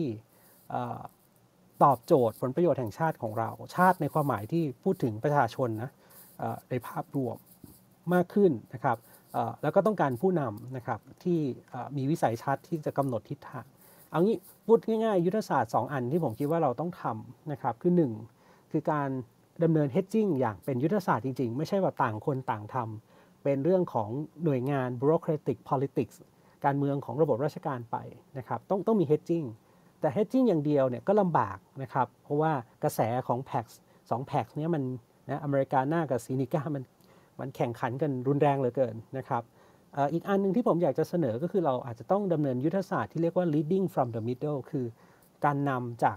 นะตรงประเทศกลุ่มกลางๆเนี่ยนะครับอาจจะช่วยทำให้เรานะครับมีจุดยืนท่าทีที่ชัดเจนขึ้น คือ 1. ต้องมีความเป็นผู้นำในระดับภูมิภาคมากขึ้นนะครับสองนะครับริเริ่มนะครับอินโนเวชันนะครับนโยบายชุดนโยบายด้านการเมืองการทูตอะไรต่างๆ ในระดับภูมิภาคมากขึ้นนะครับ สามก็คือนะต้องพยายามที่จะกำกับพฤติกรรมของรัฐมหาอำนาจ ภายใต้กติกาหรือประทัดสถานบางอย่างของภูมิภาคถามว่ายุทธศาสตร์นี้เรียกร้องเยอะไหมเรียกร้องเยอะนะครับ แต่ว่ามันก็มีกลุ่มประเทศต่างๆ ที่พยายามทำในอดีตถ้าเราพูดถึงทางเลือกในด้านยุทธศาสตร์การต่างประเทศเนี่ยเราเห็นข้อริเริ่มในช่วงสงครามเย็นที่โลกเป็นสองขั้วอำนาจนะระหว่างสหรัฐกับสหภาพโซเวียต เราเห็นกลุ่มประเทศที่เป็น non aligned movement นะครับนามเนี่ยนะก็เป็น initiative ที่ดี ผมคิดว่านี่ก็เป็นส่วนหนึ่งก็คือเป็นตัวแบบหนึ่งของ leading from the middle strategy ละกันนะครับกล่าวโดยรวมก็คือว่า strategic vision ของเราต้องชัดว่าเราจะเอาอยัางไง คือจะเป็น conservative ก็ต้องชัดนะ ต้องมีการออกแบบที่ชัดเจน หรือจะเอา progressive liberal vision ก็ต้องชัดว่าจะเอาอย่างไร เพราะว่าสุดท้าย strategy หรือยุทธศาสตร์มันคือการคิดไข้ครวนระหว่างนะครับ เป้าหมายทางการต่างประเทศ กับเครื่องมือที่จะใช้นะครับอย่างเหมาะเจาะลงตัวนะครับแม้ว่ากระทรวงการต่างประเทศจะมียุทธศาสตร์ที่เรียกว่า 5S เนี่ยคือ 5 มีเนี่ยที่ให้ไทยเรามี position นะ security sustainability standard status synergy เนี่ยนะเป็นจุดเริ่มต้นที่ดีผมคิดว่า อาจจะเป็น potential อยู่ตรงนั้น แต่โจทย์คือรัฐบาลนะครับในภาพรวมจะนำแนวคิดดังกล่าว แปลเปลี่ยนไปเป็น strategic vision และ implementation อย่างไร เพื่อประโยชน์ของชาตินะครับ ก็คือคนให้ได้นะครับ ซึ่งตรงนี้ก็จะเป็นโจทย์ใหญ่ที่สำคัญนะผมจบแบบนี้ก็คือว่าบทเรียนในอดีตเนี่ยนะครับบอกว่าเมื่อไรก็ตามที่รัฐเนี่ยนะไม่คิดถึง security หรือว่าผลประโยชน์โดยรวมเป็นสำคัญเนี่ยนะเราหันไปมองอยู่เรื่องของอุดมการหรือเรื่องของ status concern ก่อน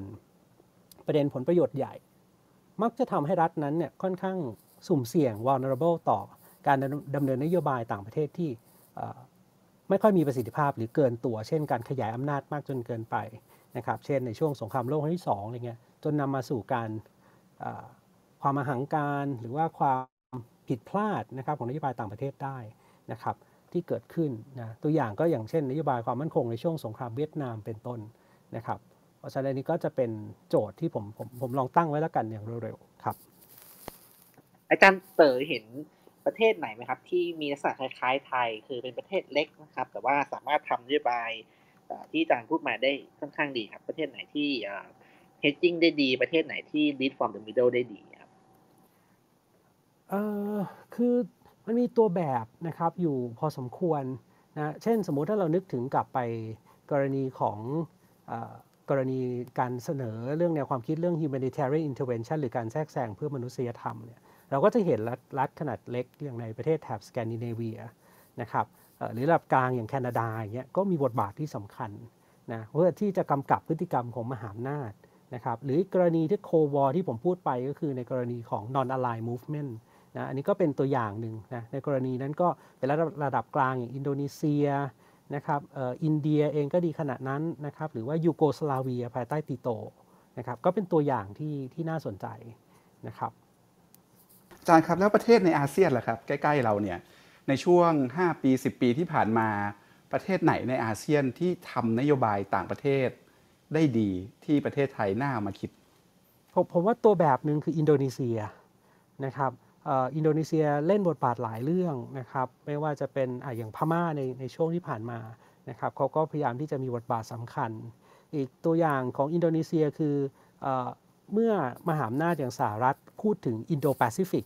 นะครับอินโดนีเซียเป็นประเทศแรก ๆ ที่จริงๆประเทศเดียวเลยด้วยซ้ำที่แบบลุกขึ้นมาบอกว่าเฮ้ยเราต้องมียุทธศาสตร์อินโดแปซิฟิกนะของตัวเองนะ โจโกวีบอกว่าเราต้องมีนโยบายอะไรนะ maritime fulcrum ซึ่งก็เป็นส่วนหนึ่งที่จะทำให้อินโดนีเซียมีบทบาทในในเรื่องของ maritime security นะครับต่างๆนะครับในในภูมิภาคนี้ แล้วก็ผลักดันประเด็นเรื่องอินโดแปซิฟิกของอินโดนีเซียเนี่ยให้กลายเป็นประเด็น agenda ของอะไรฮะของอาเซียนที่ปรากฏออกมาที่เรียกว่าอาเซียน Outlook on Indo-Pacific หรือว่า AOIP นะครับแม้ว่าจะลงนาม ในประเทศไทยตอนไทยเป็นเจ้าภาพก็ตาม แต่ต้องไม่ไม่ลืมว่าคนที่มีบทบาทสำคัญในการ initiate ในการที่จะริเริ่มในการที่จะผลักประเด็นร่างเอกสารต่างๆ คืออินโดนีเซียนะครับคือแน่นอนว่าเราก็มีบทบาทแหละแต่ว่าอินโดนีเซียเล่นบทบาทที่มีบทบาทสำคัญมากๆครับอาจารย์วิเคราะห์ดูแล้วทำไมมันเกิดของดีที่อินโดนีเซียได้ทำไมมันไม่เกิดที่ที่ประเทศไทย มันมันขึ้นกับคนมันขึ้นกับการวางระบบหรือมันขึ้นกับอะไรครับ ผมคิดว่าทุกอย่างเลยนะครับ คือระบบการเมืองนะครับที่มีการถกเถียงนโยบายนะครับอย่างกว้างขวาง ระบบการเมืองที่มีเสถียรภาพในระดับหนึ่งนะครับก็เป็นส่วนที่สำคัญ 2 ก็คือ leadership นะฮะผมคิดว่าเราต้องมี leadership ในการที่แบบเป็นผู้นำที่มีวิชั่นมีวิสัยทัศน์นะครับแล้วจะได้ดึงเอาศักยภาพ คือเรามีนะกระทรวงการต่างประเทศมีแผนมียุทธศาสตร์ไอ้ 5S ซึ่งผมว่าน่าสนใจนะแต่เราต้องต้องทำมันขึ้นมาเป็นระดับ นโยบายของรัฐอะนโยบายสาธารณะของรัฐ เพราะว่ากระทรวงเรียกว่าอะไรนโยบายต่างประเทศไม่ใช่แค่เรื่องของกระทรวงต่างประเทศอย่างเดียวนะครับมันต้องบูรณาการหน่วยงานต่างๆ เข้าด้วยกัน และต้องยกระดับให้มันเป็น grand strategy ให้ได้นะครับไม่ใช่นั้นก็จะมีปัญหานะครับ เพราะฉะนั้นในเชิงของระบบการเมืองนะครับในเชิงของผู้นำนะครับอีกอันนึงที่ผมคิดว่าสำคัญคือในระดับของภาคส่วนที่เป็น ทิ้งแท้งหรือภาควิชาการก็มีบทบาทสำคัญในการที่ต้องเสนอแนวความคิดนะครับและถกเถียงกันให้มากนะครับ เชื่อมโยงกับภาคนโยบายนะครับ อันนี้ก็จะเป็นอีกส่วนหนึ่งที่ที่ผมคิดว่าน่าจะทำให้เป็นเงื่อนไขละกันที่ทำให้เราอาจจะมียุทธศาสตร์ที่ชัดเจนมากขึ้นครับ นโยบายต่างประเทศไทยเนี่ยถือว่าแย่ลงไหมครับอาจารย์ ถ้าย้อนกลับไปในยุคประชาธิปไตย ช่วงทศวรรษ 2530 2540 เนี่ยนโยบายต่างประเทศไทยเคยดีกว่านี้ไหม ในเชิงนวัตกรรม ในเชิงความเป็นผู้นำในเชิงยุทธศาสตร์ ในการ implement มันเป็นเพราะเราเดินไปสู่ระบอบเผด็จการไหมตั้งแต่ตั้งแต่ 49 มาจนโดยเฉพาะอย่างยิ่ง 2557 มาอะไรแบบนี้ครับหรือว่ามันแย่ไปเรื่อยๆอยู่แล้ว หรือมันตกต่ำลงเรื่อยๆ หรือว่ามันมันมันเคยดีแล้วมันแย่หรือว่ามันเป็นยังไงครับ เอ่อผมผมคิดว่ามันมันมีช่วงช่วงของมัน มันมีช่วงเวลาของมันนะครับ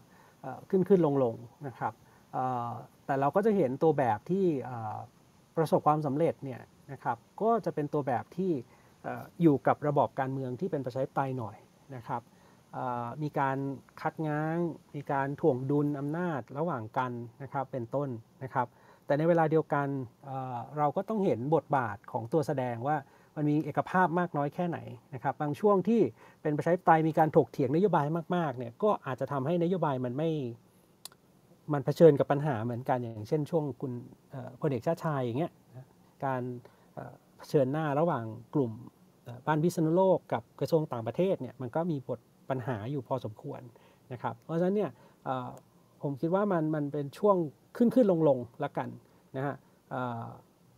ก็ขึ้นอยู่กับท่าทีในการมองของเรา แต่แน่นอนว่าในช่วงของอย่างยกตัวอย่างในช่วงของพลเอกชาติชาย ก็เป็นช่วงเวลาที่เราเปลี่ยนวิธีคิดในด้านนโยบายต่างประเทศไปมากทีเดียวนะครับซึ่งก็นำมาสู่สันติภาพใน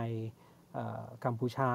นะครับนำมาสู่เรื่องของประเด็นการเปลี่ยนสนามรบเป็นสนามการค้าอะไรต่างๆนะครับเพราะฉะนั้นตรงนี้ก็เป็นเป็นส่วนที่สำคัญ คืออีกอันหนึงคือเรื่องของวิธีคิดเนาะว่าสมมุติว่าเราบอกว่ามันเป็นแบมบูดิปโลมาซีตลอดเวลาเนี่ย นะสิ่งที่เราไม่เห็นก็คือบางช่วงเราไม่ได้แบมบูเลย เราไม่ได้เป็นไผ่ลู่ลมเลย คือเราเลือกข้าง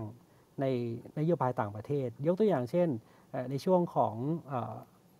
สงครามเวียดนาม เราอยู่ข้างสหรัฐอเมริกา ซึ่งนั้นก็ทำให้เรามีประเด็นปัญหาอยู่มากทีเดียวนะครับตามมา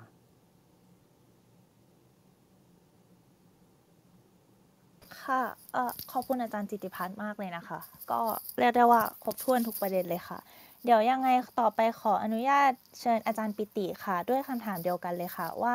ระเบียบโลกเป็นอย่างนี้แล้วไทยควรจะวางตัวยังไง หรือว่าเมื่อกี้อาจารย์พูดใช่ไหมคะว่าอาจารย์คิดว่ามันจะเป็นศตวรรษของเอเชียมากขึ้นอย่างเงี้ยอาจารย์มองเห็นโอกาสอะไรบ้างของประเทศไทย แล้วอีกคำถามหนึ่งที่อยากจะเชิญอาจารย์มาร่วมพูดคุยอะค่ะ ก็คือเรื่องของอาเซียน เมื่อกี้อาจารย์จิตติภัทรชี้ว่าไทยเนี่ย ทางทางที่ไทยเป็นหนึ่งใน 5 ของ founding father ของอาเซียนแท้ๆ แต่ว่าตอนนี้เนี่ยประเทศอื่นกลับเข้ามามีบทบาทมากกว่าไทย แล้วบทบาทของไทยเนี่ยก็ดูจะน้อยลง ในฐานะของคนที่ศึกษาเรื่องอาเซียนมาตลอด อาจารย์มีความเห็นอะไรตรงนี้ไหมคะ หรือว่าไทยเนี่ยสามารถใช้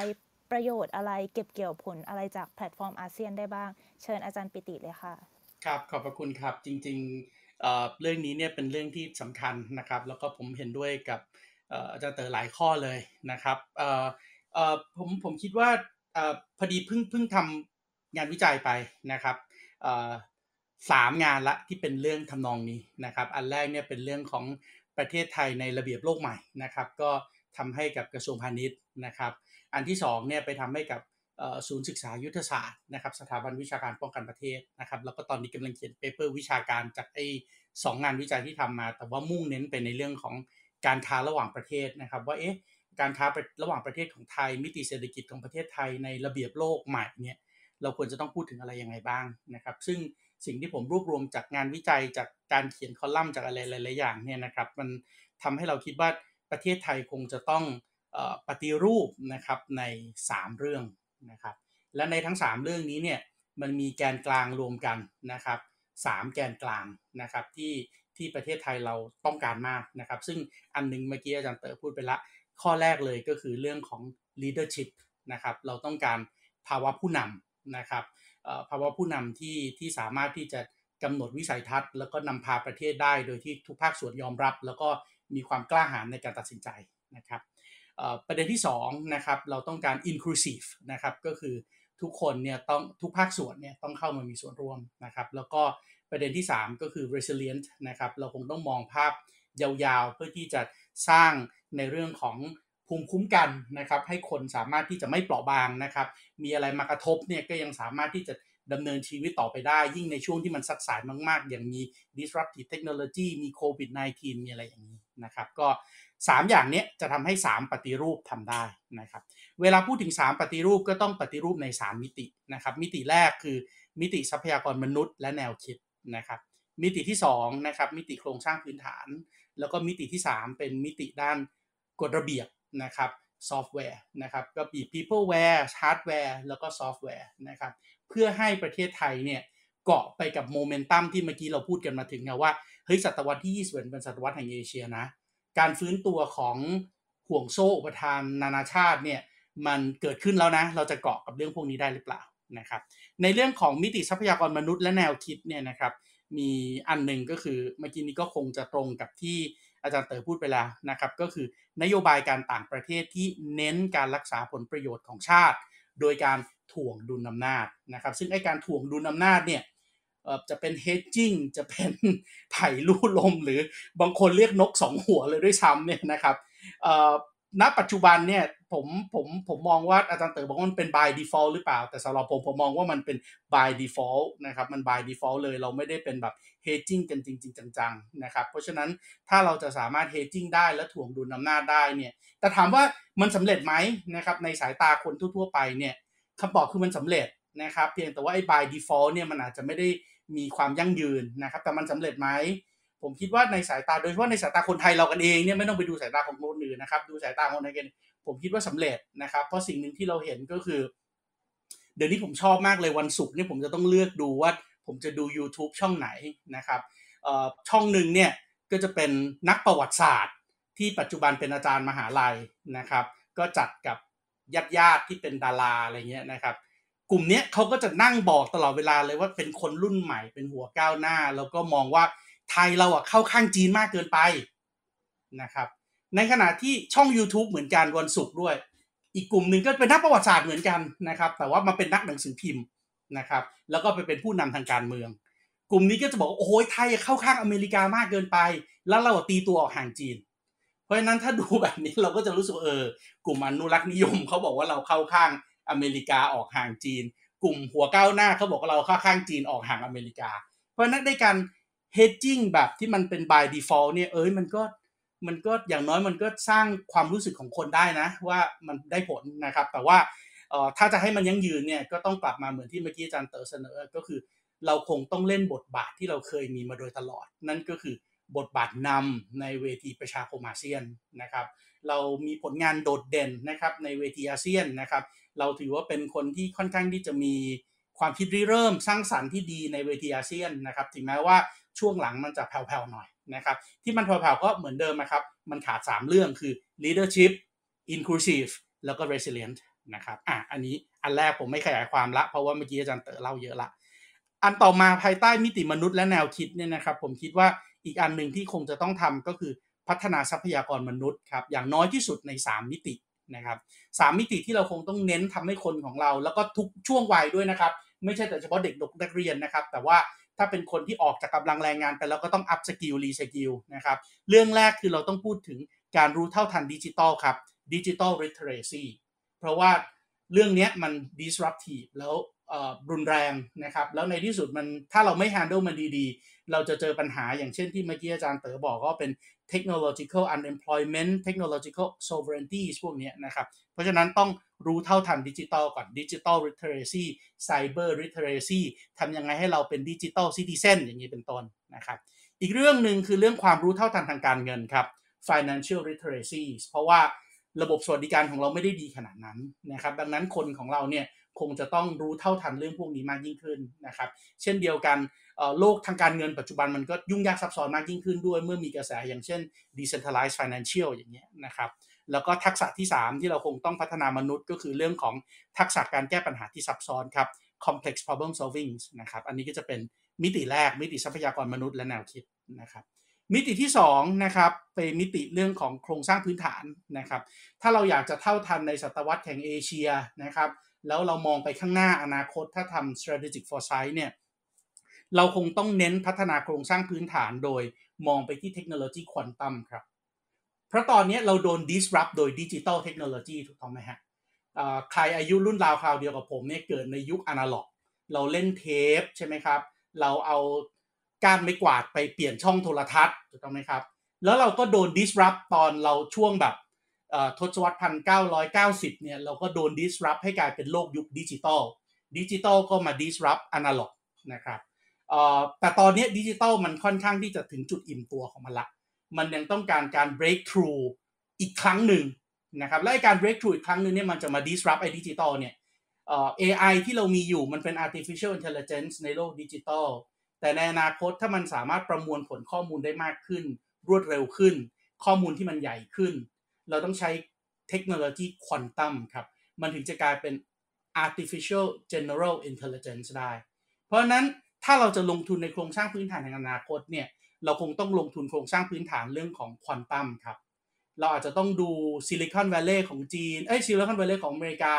optic fiber ของ Optic Fiber Valley ของจีน เป็นต้นแบบว่าจะทำยังไงที่จะดึงทุกภาคส่วนมาพัฒนาเทคโนโลยีแบบนี้ได้ เพราะควอนตัมมันเป็นเรื่องใหม่มากสำหรับทุกคน มันเริ่มต้นที่จุดเริ่มสตาร์ทใกล้ ๆ กันนะครับ อันต่อมาก็คือเรื่องของการพัฒนาโครงสร้างพื้นฐานในเรื่องของโลจิสติกครับ ให้ประเทศไทยสามารถที่จะเชื่อมโยงกับภูมิภาคต่างๆ โดยรักษาหลักการสำคัญก็คือ ASEAN centrality ครับ เรามีทั้ง Master Plan on ASEAN Connectivity เรามีทั้ง AOIP ใช่ไหมครับ ASEAN Outlook on the Indo-Pacific แล้วเราก็เอา AOIP ของเรากับ MPAC Master Plan on ASEAN Connectivity เนี่ยไปบอกญี่ปุ่น ญี่ปุ่นก็ agree กับเราเราก็เอาเนี่ยไปบอกกับ Belt and Road Belt and Road ก็ agree กับเรา เราไปบอกกับ World Bank World Bank ก็จัดเป็นรายการมาเลยว่า priority project ต้องมีอะไรยังไงบ้าง เพราะฉะนั้นไอการพัฒนาโครงสร้างพื้นฐานแบบเนี้ยที่จะเชื่อมโยงโลจิสติกที่ผมบอกว่ามันเป็นเรื่องการเปลี่ยนแปลงที่ยุ่งยากซับซ้อนในอนาคตเนี่ยเราคงต้องลงทุนเรื่องนี้มากยิ่งขึ้น แล้วก็ในสปีดที่เร็วขึ้นด้วยนะครับแล้วก็ใช้เรื่องพวกนี้ในการถ่วงดุลด้วยนะครับอย่างเช่น เราไม่ค่อยกลัวว่าเราจะเป็นกับดักหนี้ของจีนหรือเปล่า เพราะว่ารถไฟเราบอกนั้นเราสร้างเอง เราเอาแค่เทคโนโลยี เราแค่ความรู้ของเขา แต่เราใช้เงินทุนของเราเอง เราก็จะไม่ไปตกอยู่ในเด t trap เหมือนประเทศเพื่อนบ้าน แต่เรายังไม่ได้ทำให้มันเร็วพอ เรายังทำให้มันช้าอยู่ใช่ไหมครับ 2016 ถึง 2021 จีนก็สร้างเสร็จ 417 กิโลเมตร 2016 ถึง 2021 เราสร้างเสร็จ 3.5 กิโลเมตร อย่างเงี้ยใช้ไม่ได้ และในขณะเดียวกันไอ้ทางเชื่อมโยงโลจิสติกพวกเนี้ยเรามีโครงการเขตเศรษฐกิจพิเศษ 10 เขตบริเวณชายแดน ตรงจุดเชื่อมต่อ เรามีรองรับหมดเลยนะ เชียงรายใช่ไหมครับ ออสุไหงเออนาราธิวาสสงขลา อันนี้รับ North South Economic Corridor ตากมุกดาหาร นครพนมเออหนองคาย อันนี้รับ East West Economic Corridor นะครับ กาญจนบุรี Eastern Economic Corridor ตราด อันนี้รับ Southern Economic Corridor เรื่องพวกนี้เราวางแผนตั้งแต่ทศวรรษที่190แต่ปัญหาก็คือไอ้สิบบวกหนึ่งเขตเศรษฐกิจพิเศษของเราเนี่ย เรากลับไปให้ความสำคัญกับไอ้บวกหนึ่งคือ Eastern Economic Corridor มากซะจนไออีกสิบอันที่เหลือ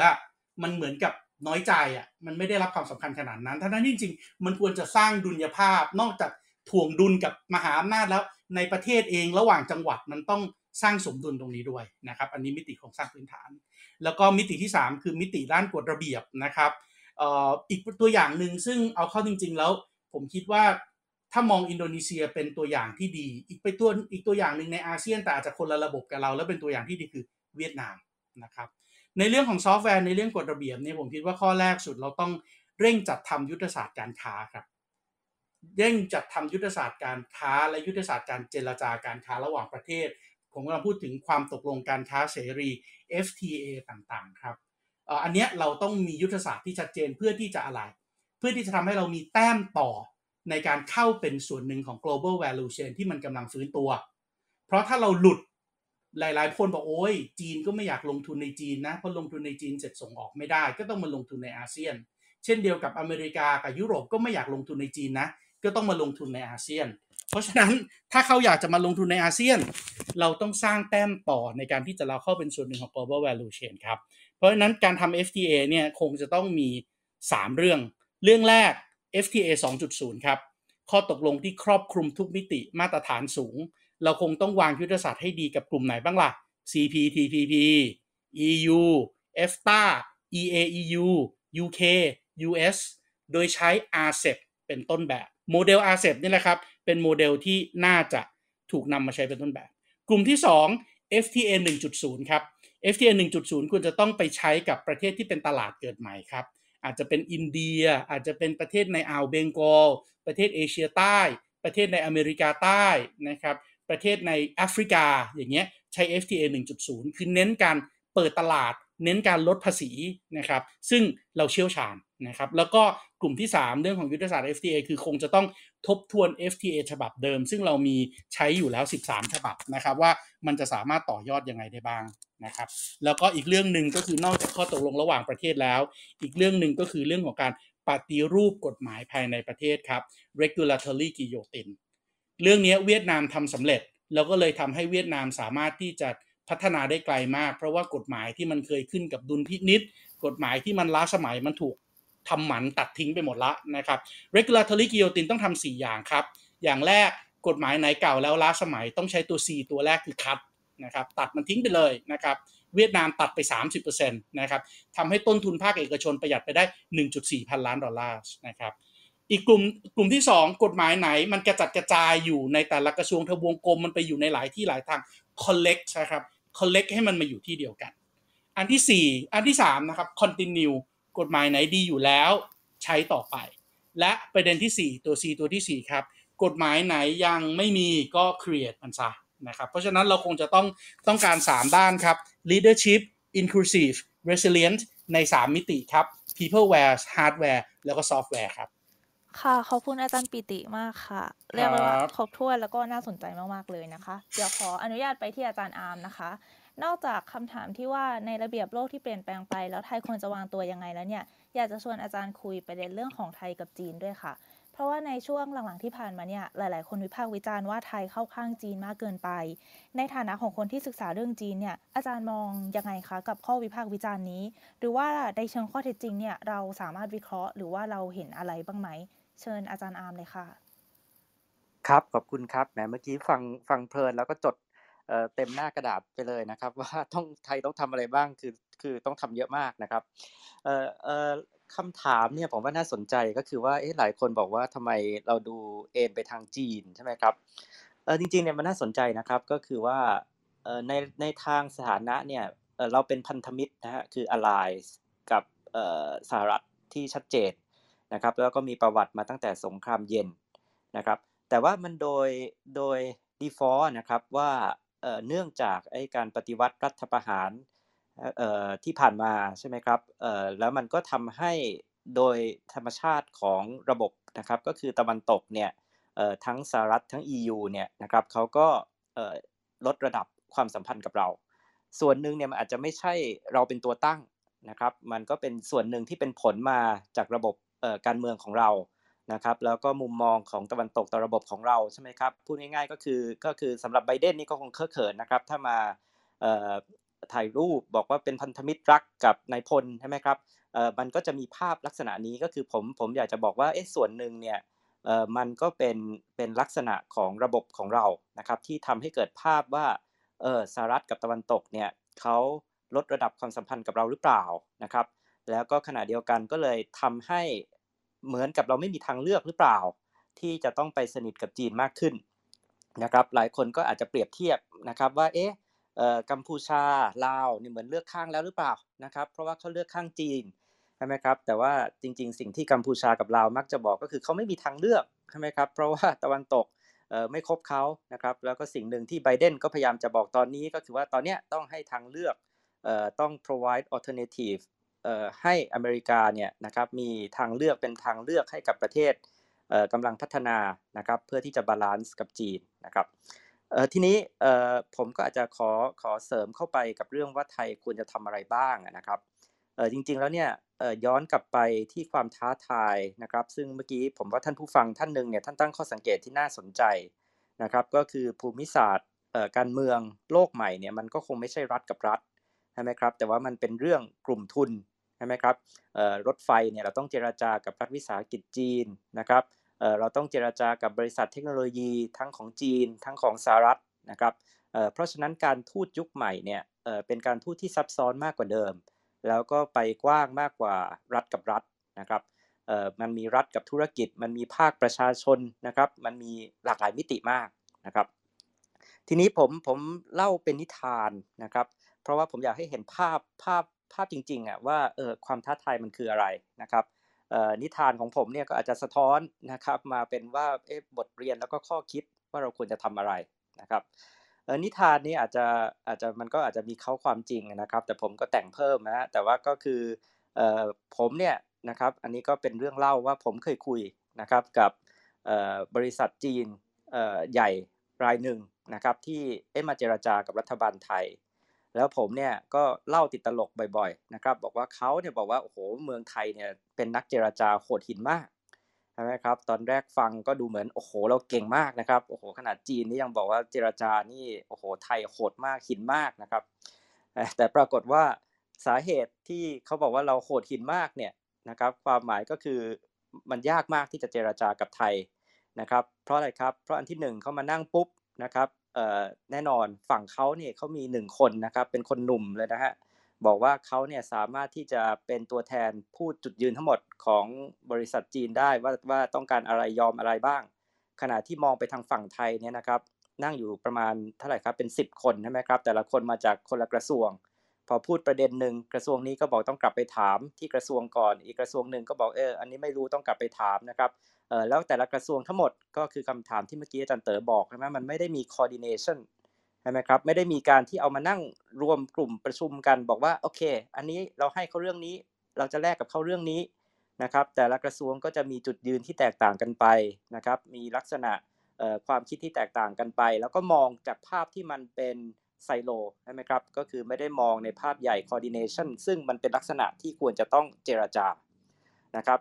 พูดง่ายๆเนี่ยก็คือ ถ้าฝั่งของจีนเขาก็จะบอกว่าอะไรครับ บอกว่าเอ๊ะไทยเราเนี่ยไม่รู้ว่าเราต้องการอะไรใช่ไหมครับคือคือเราไม่รู้ว่าจุดยืนความต้องการเอ่อเวลาเราไปเจราจาเราไม่มีกระดาษที่บอกว่าอันนี้เราแลกอันนี้เรายอม อันนี้เราคือสิ่งที่ต้องการ อันนี้คือผลประโยชน์ของเราอันนี้ไม่ได้นะครับ คือเรามองไม่เห็นภาพใหญ่แล้วเราไม่รู้นะครับว่าจริงๆแล้วเนี่ยเออเราต้องการอะไร ซึ่งตรงเนี้ยมันก็เลยทำให้เกมของการดำเนิน การทูตใช่ไหมครับ การเจรจาการต่างประเทศเนี่ยมันขับเคลื่อนเชิงรุกเนี่ยได้ยากลำบากนะครับตรงนี้มันก็เลยสะท้อน 3 มิตินะครับที่ที่ผมอยากจะย้ำนะครับสามมิตินี้ก็คือมิติเรื่อง mindset นะครับมิติเรื่องจุดยืน แล้วก็มิติเรื่องกลไกนะครับมิติเรื่อง mindset เนี่ยคือผมสังเกตว่าดีเบตหลายอย่างนะครับภายในสังคมเนี่ยมันมักจะเป็นในลักษณะว่าจะเอาหรือไม่เอา นะครับจะเอารถไฟจีนหรือไม่เอารถไฟจีนนะครับจะเอาบริษัทจีน เทคโนโลยีจีน หรือจะไม่เอาเทคโนโลยีจีนนะครับมากกว่าที่จะเป็นคำถามว่าจะเอาอย่างไร หรือเอาด้วยเงื่อนไขใด หรือใช้เกณฑ์อะไรในการเอาใช่ไหมครับเหมือนกันนะครับเวลาที่เราคุยกันเราก็มักจะบอกเนี่ยนะครับเอ๊จะเลือก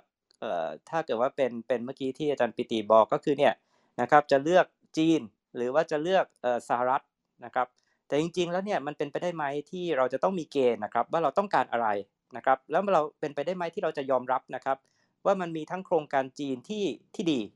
นะครับสอดคล้องกับมาตรฐานสิ่งแวดล้อมมาตรฐานแรงงานนะครับไม่มีปัญหาเรื่องความมั่นคงปลอดภัยของข้อมูลส่วนบุคคลนะครับแล้วก็มีโครงการสหรัฐที่ดี หรือโครงการสหรัฐที่อาจจะเอ๊ะมีความท้าทาย นะครับแต่ว่าเป็นไปได้ไหมที่มันไม่ใช่คำถามง่าย ๆ ว่าจะเอาจีนหรือสหรัฐนะครับหรือจะเอาจีนหรือไม่เอาจีน หรือจะเอารถไฟจีน หรือเอาบริเทคโนโลยีจีนหรือเปล่านะครับแต่อันเนี้ยก็คือสิ่งหนึ่งที่ที่ผมเคยคุยนะครับกับนักวิชาการจีนแล้วก็บอกเนี่ยตอนนี้เขากำลังดีเบตกันนะ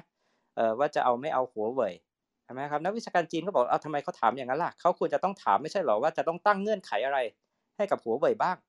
จะต้องมีเกณฑ์อะไรให้กับหัวเว่ยบ้างนะครับ ผมว่าอันนี้ก็คือก็คือข้อแรกก็คือเรื่องเรื่อง mindset นะครับ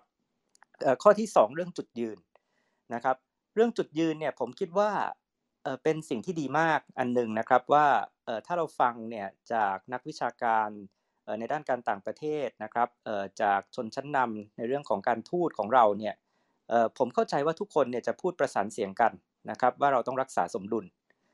ผมแทบจะไม่เคยได้ยินนะครับ ใครที่ ฟันธงว่าเราต้องเลือกข้างจีน หรือฟังบอกว่าเราต้องเลือกข้างสหรัฐนะครับข้อเสนอแนะทางนโยบายเนี่ยที่ได้ยินทุกครั้งนะครับก็คือต้องรักษาสมดุลนะครับไม่จำเป็นต้องเลือกข้างนะครับแต่ว่าผมมีข้อสังเกตนะครับว่ารักษาสมดุลเนี่ยมันมีได้ 2 แบบนะครับก็คือรักษาสมดุลเชิงรับเรียกว่า reactive balancing นะครับก็คือก็คือพูดง่ายๆก็คือจีน มาคุยกับเรานะครับ เราก็บอกเออเราไม่กล้าคุยนะครับ เดี๋ยวสหรัฐเขาจะโมโหเราหรือเปล่าสหรัฐมาคุยกับเรานะครับเราก็บอกเราไม่กล้าคุยอะไรมากนะครับ เดี๋ยวจีนเขาจะโมโหเราไหมนะครับ แล้วเราก็อยู่ของเราเงียบๆไม่ต้องทำอะไรนะครับตั้งรับนะครับอันนี้ก็คือก็คือรักษาสมดุลเชิงรับใช่ไหมครับแต่ว่าที่ที่ผมคิดว่าเมื่อกี้อาจารย์เต๋อกับอาจารย์ปิติพยายามจะชวนเรามองเนี่ยก็คือทำยังไงที่เราจะมี leadership นะครับทำยังไงที่เราจะมีนโยบายเชิงรุก นะครับทำยังไงที่มันจะเป็น proactive balancing ก็คือรักษาสมดุลเชิงรุกใช่ไหมครับ แต่ว่ามันต้องมาพร้อมกับรู้ว่าเราต้องการอะไรนะครับ รู้ว่าเราจะตั้งเงื่อนไขอะไรนะครับ แล้วเราก็สามารถคุยได้นะครับว่าเอ๊ะจีน ถ้าคุณไม่ให้อันนี้นะครับ เราไปคุยกับสหรัฐสหรัฐถ้าคุณไม่ให้อันนี้นะครับ เราก็มีทางเลือกคือจีนนะครับ แต่ว่าอันเนี้ยมันก็ต้องตั้งต้นนะครับ จากการที่เราเข้าใจจริงๆนะครับว่าว่าผลประโยชน์ของประเทศจุดยืนในการเจรจา เรื่องต่างๆของเราเนี่ยเป็นยังไงนะครับ มันก็เลยกลับมานะครับอันที่3นะครับก็คือเรื่องของกลไกนะครับกลไกเนี่ยผมคิดว่ามันจะต้องมีลักษณะอันหนึ่งของการทูตปัจจุบันที่น่าสนใจก็คือว่าผมว่ามันควรจะต้องเป็นเรื่อง issue base นะครับก็คือในแต่ละเรื่องนะครับเราก็จะต้องมีจุดยืนในแต่ละเรื่อง เรื่องโลกร้อน เรื่องเทคโนโลยี 5G นะครับเรื่องของการทหารนะครับ เรื่องการค้านะครับซึ่งมันมีความน่าสนใจว่าแต่ละเรื่องเนี่ยเรื่องวัคซีนอย่างเงี้ยนะครับ แต่ละเรื่องเนี่ยนะครับมันคัด across หลายกระทรวงนะครับ เรื่องรถไฟนะครับโอ้โหมันมีทั้งกระทรวงการคลังกระทรวงพาณิชย์กระทรวงคมนาคมอะไรใช่ไหมครับมันจะทำยังไงที่มันจะมีกลไกในการประสานที่ดีขึ้นนะครับ เราเห็นนะครับอย่างเราต้องรับมือกับโควิดเนี่ยเรามีสบคนะครับแต่ว่าอันนี้ก็อาจจะเป็นเรื่องที่น่าสนใจที่จะคุยกันนะครับ ว่ากลไกในสบคเนี่ยมันมีประสิทธิภาพมากน้อยแค่ไหนใช่ไหมครับแต่มันต้องมีลักษณะของการ cut across หลายกระทรวง แล้วก็มีวิธีการที่จะมีจุดยืนใช่ไหมครับที่ประสานแต่ละกระทรวงร่วมกัน และมีจุดยืนของประเทศ แล้วก็ไปเจรจานะครับผมยกตัวอย่างนะครับว่า ในสหรัฐอย่างตอนนี้ใช่ไหมไบเดนเขาตั้งทูตเรื่อง climate change โดยเฉพาะก็คือจอห์นเคร์รีใช่ไหมครับอ่าเขาก็จะดูแลเรื่องการทูตเรื่อง climate change ล่าสุดนะครับเพิ่งเมื่อ 2 วันที่ผ่านมาจีนประกาศตั้ง เขาเรียกว่าคนฝรั่งเรียกว่าเป็น semiconductor czar ก็คือเป็นคนที่เป็นคนมาดูแลเรื่องของเซมิคอนดักเตอร์โดยเฉพาะนะครับห่วงโซ่ เซมิคอนดักเตอร์เจรจาเรื่องเซมิคอนดักเตอร์แล้วคนนี้ก็คือหลิวเฮ่อนะครับที่เป็นคนเจรจาการค้าของจีนจะเป็นคนดูเรื่องนโยบายเรื่องเซมิคอนดักเตอร์โดยเฉพาะที่ต้องประสานกับทุกกระทรวง แล้วก็คนก็ตั้งข้อสังเกตว่าไบเดนก็น่าจะตั้งของไบเดนเหมือนกัน คนที่กลุ่มเรื่องดูแลเรื่องนโยบายเรื่องเซมิคอนดักเตอร์ทั้งนโยบายในประเทศและทั้งการเจรจากับต่างประเทศ เพราะว่ามันกลายเป็นว่าอย่างยกตัวอย่างเรื่องเทคโนโลยีเซมิคอนดักเตอร์เนี่ยไม่ใช่เรื่องในประเทศอย่างเดียวนะครับ แต่เป็นเรื่องที่ต้องไปเกี่ยวข้องกับการเจรจานโยบายต่างประเทศด้วยนะครับขณะที่เมืองไทยเนี่ยผมว่าอันหนึ่งที่ที่มีข้อสังเกตนะครับ ก็คือเรามักจะทำในรูปแบบคณะกรรมการนะครับซึ่งอาจจะมีปัญหานะครับทั้งในการตัดสินใจนะครับมีปัญหาทั้งในเชิงบูโรครซีนะครับแต่เราชอบมากเลยนะครับ คนไทยเนี่ยเมื่อกี้จันปิติบอกต้องแก้กฎหมายต้องปรับกฎระเบียบ แต่ว่าคนไทยนี่ลักษณะหนึ่งของกฎหมายนะครับ ที่ชัดเจนในมากเมืองของของเมืองไทยนี่ก็คือชอบมากคณะกรรมการนะครับแล้วทุกอย่างนี่ก็ต้องตัดสินโดยคณะกรรมการต้องรอประชุมต้องอะไรนะครับ อันนี้ก็ก็เป็นอะไรที่ที่ผมเป็นข้อสังเกตที่น่าสนใจนะครับ อันสุดท้ายนะครับข้อกังวลข้อกังวลนิดหนึ่งที่ผมไม่อยากให้เราติดกับดักนะครับที่เกี่ยวข้องกับนโยบายต่างประเทศเนี่ยก็คือ ก็คือทำยังไงที่จะแยกนโยบายต่างประเทศออกจากการเมืองภายในนะครับเมื่อกี้ที่อาจารย์ปิติเล่าเนี่ยนะครับมันก็ชวนคิดอันหนึ่งใช่ไหมครับว่าเอ๊ะตอนนี้เนื่องจากไอ้การต่อสู้ของทางระหว่างประเทศเนี่ยมันมีลักษณะของการต่อสู้เรื่องอุดมการทางการเมือง เรื่องคุณค่าทางการเมือง โดยเฉพาะไบเดนเนี่ยย้ำเรื่องนี้มากนะครับ ซึ่งจะเห็นชัดเจนนะครับว่าไบเดนย้ำเรื่องนี้มากเนี่ยมันเป็นประโยชน์กับการเมืองภายในสหรัฐ และมันก็เป็นประโยชน์กับการกดดันประเทศพันธมิตรทั้งหลายนะครับพูดง่ายๆครับ EU ก็แน่นอนนะครับในการที่จะต้องตอบรับกับเสียงของประชาชนเขาเนี่ยเขาก็จะต้องบอกว่าเขาต้องยืนหยัดกับเรื่องสิทธิมนุษยชน กับเรื่องของการกดดันจีนนะครับขณะเดียวกันออสเตรเลียนะครับไต้หวันนะครับการเมืองภายในมีผลชัดเจนนะครับกับกับกับการเลือกข้างนะครับ ผมไม่อยากให้เรามีลักษณะอย่างนั้นนะครับ ผมไม่อยากให้เรากลายเป็นว่าถ้าขั้วการเมืองหนึ่งขึ้นมาขั้วนี้จะต้องเลือกข้างจีน ถ้าเป็นอีกขั้วหนึ่งขึ้นมาขั้วนี้จะต้องเลือกข้างสหรัฐนะครับ ผมอยากให้เราดูเป็นอิชชูนะครับ ผมอยากให้เราเข้าใจว่าจุดยืนผลประโยชน์ของประเทศเราในแต่ละเรื่องคืออะไรนะครับ แล้วผมคิดว่าผมอยากให้เราเข้าใจภาพใหญ่อะครับ ว่าในความเป็นจริงของโลกแล้วเนี่ยนะครับ เราเลือกข้างไม่ได้อยู่แล้วนะครับ เพราะว่า ผลประโยชน์เราเนี่ยผูกพันมหาศาลนะครับกับมหาอำนาจทั้งสองฝั่งครับ ครับผมก็ตอนนี้ห้าทุ่มสิบห้านาทีครับ ผมขออนุญาตต่อเวลาอีกนิดนึงนะครับเราน่าจะเสร็จกันประมาณห้าทุ่มครึ่งนะครับผมได้รับคำถามจากทางบ้านนะครับ ส่งมาให้ผมหลังไมค์ครับ มีทั้งคำถามรวมๆแล้วก็คำถามถึง วิทยากรบางท่านโดยเฉพาะนะครับเอ่อคำถามรวมๆเป็นประเด็นต่อเนื่องกับที่อาจารย์ปาล์มพูดเมื่อกี้นะครับ ถามว่าการยืนยันในคุณค่าประชาธิปไตย หรือว่าสิทธิมนุษยชนเนี่ยควรเป็นจุดยืนของไทยบนเวทีระหว่างประเทศไหม จุดยืนแบบนี้จะอยู่ตรงไหนบนนโยบายแบบ hedging หรือว่าที่ต้องรักษาสมดุลนะครับมีคำถามที่ถามอาจารย์อาร์มเป็นการเฉพาะนะครับ ถามว่า อาจารย์อาร์มองว่าโลกกำลังไปสู่ทิศทางที่มีทางเลือกและเป็นทางเลือกที่สามถ้าจะเป็นอย่างนั้นจริงอะไรเป็นปัจจัยชี้ขาดที่ทำให้ทางเลือกที่สามเกิดขึ้นจริงนะครับ อีกคำถามหนึ่งเป็นคำถามรวมๆนะครับเอ่อถามว่าความสัมพันธ์ระหว่างรัฐกับบริษัทเทคโนโลยีเนี่ยจริง ๆ แล้วควรเป็นอย่างไร เพราะว่าในด้านหนึ่งเนี่ยรัฐก็ต้องพยายามควบคุมบริษัทเทคทั้งหลายนะครับ แต่ในแต่ในอีกด้านหนึ่งเนี่ยก็เห็นว่าต้อง ส่งเสริมให้แข่งขันเพื่อไปตีตลาดภายนอกประเทศนะครับ ตอนนี้ผมมีคำถามอยู่ประมาณสามคำถามครับ ก็เชิญวิทยากรทั้งเลือกตอบได้เลยครับผม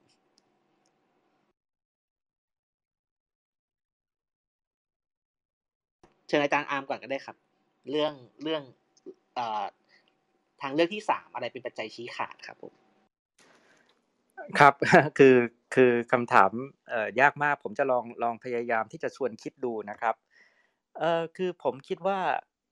เออพวกเราเนี่ยนะครับจริง ๆ ก็ไทยใช่ไหมครับ แต่ไม่ใช่แค่ไทยนะครับเออผมคิดว่าทั้งสหรัฐแล้วก็ทั้งจีนเนี่ยก็ต้องทบทวน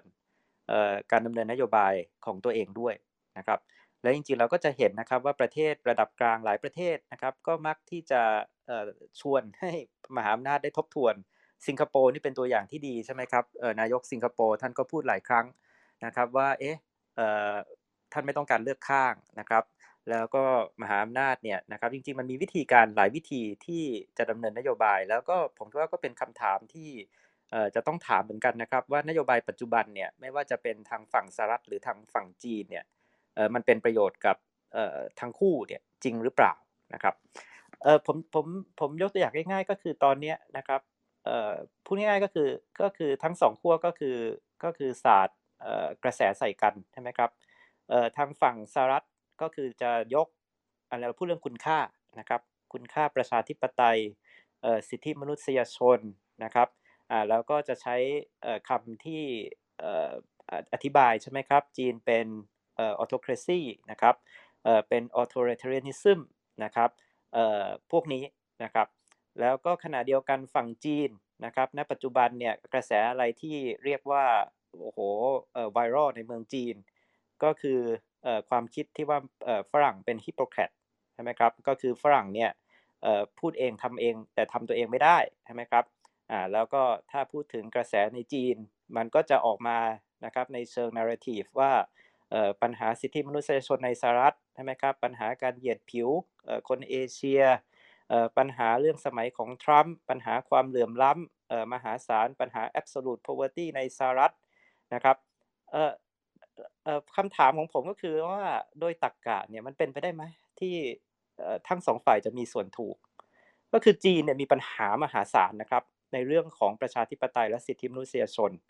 นะครับไม่ว่าจะเป็นเรื่องซินเจียงนะครับไม่ว่าจะเป็นเรื่องของการเมืองที่อำนาจนิยมมากขึ้นในสีจิ้นผิง ข้อเท็จจริงก็คือมีปัญหา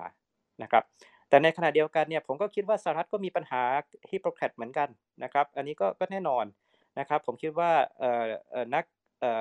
อะไรครับนักวิชาการในสหรัฐก็พูดชัดเจนนะครับ หลายคนบอกว่าสหรัฐเป็นพลูโตเครซีด้วยซ้ำนะครับแล้วก็หลายอย่างนะครับ ระบบประชาธิปไตยนะครับ การเมืองสหรัฐก็ต้องการการปฏิรูปไม่น้อยเหมือนกันนะครับอันนี้นะครับก็คือผมคิดว่าว่าเป็นไปได้ครับที่เราจะยืนหยัดคุณค่าทางการเมือง โดยที่ไม่จำเป็นที่ว่าคุณค่าทางการเมืองเนี่ยมันจะต้องผูกโยงกับการเลือกข้างนะครับอันหนึงเนี่ยก็คือ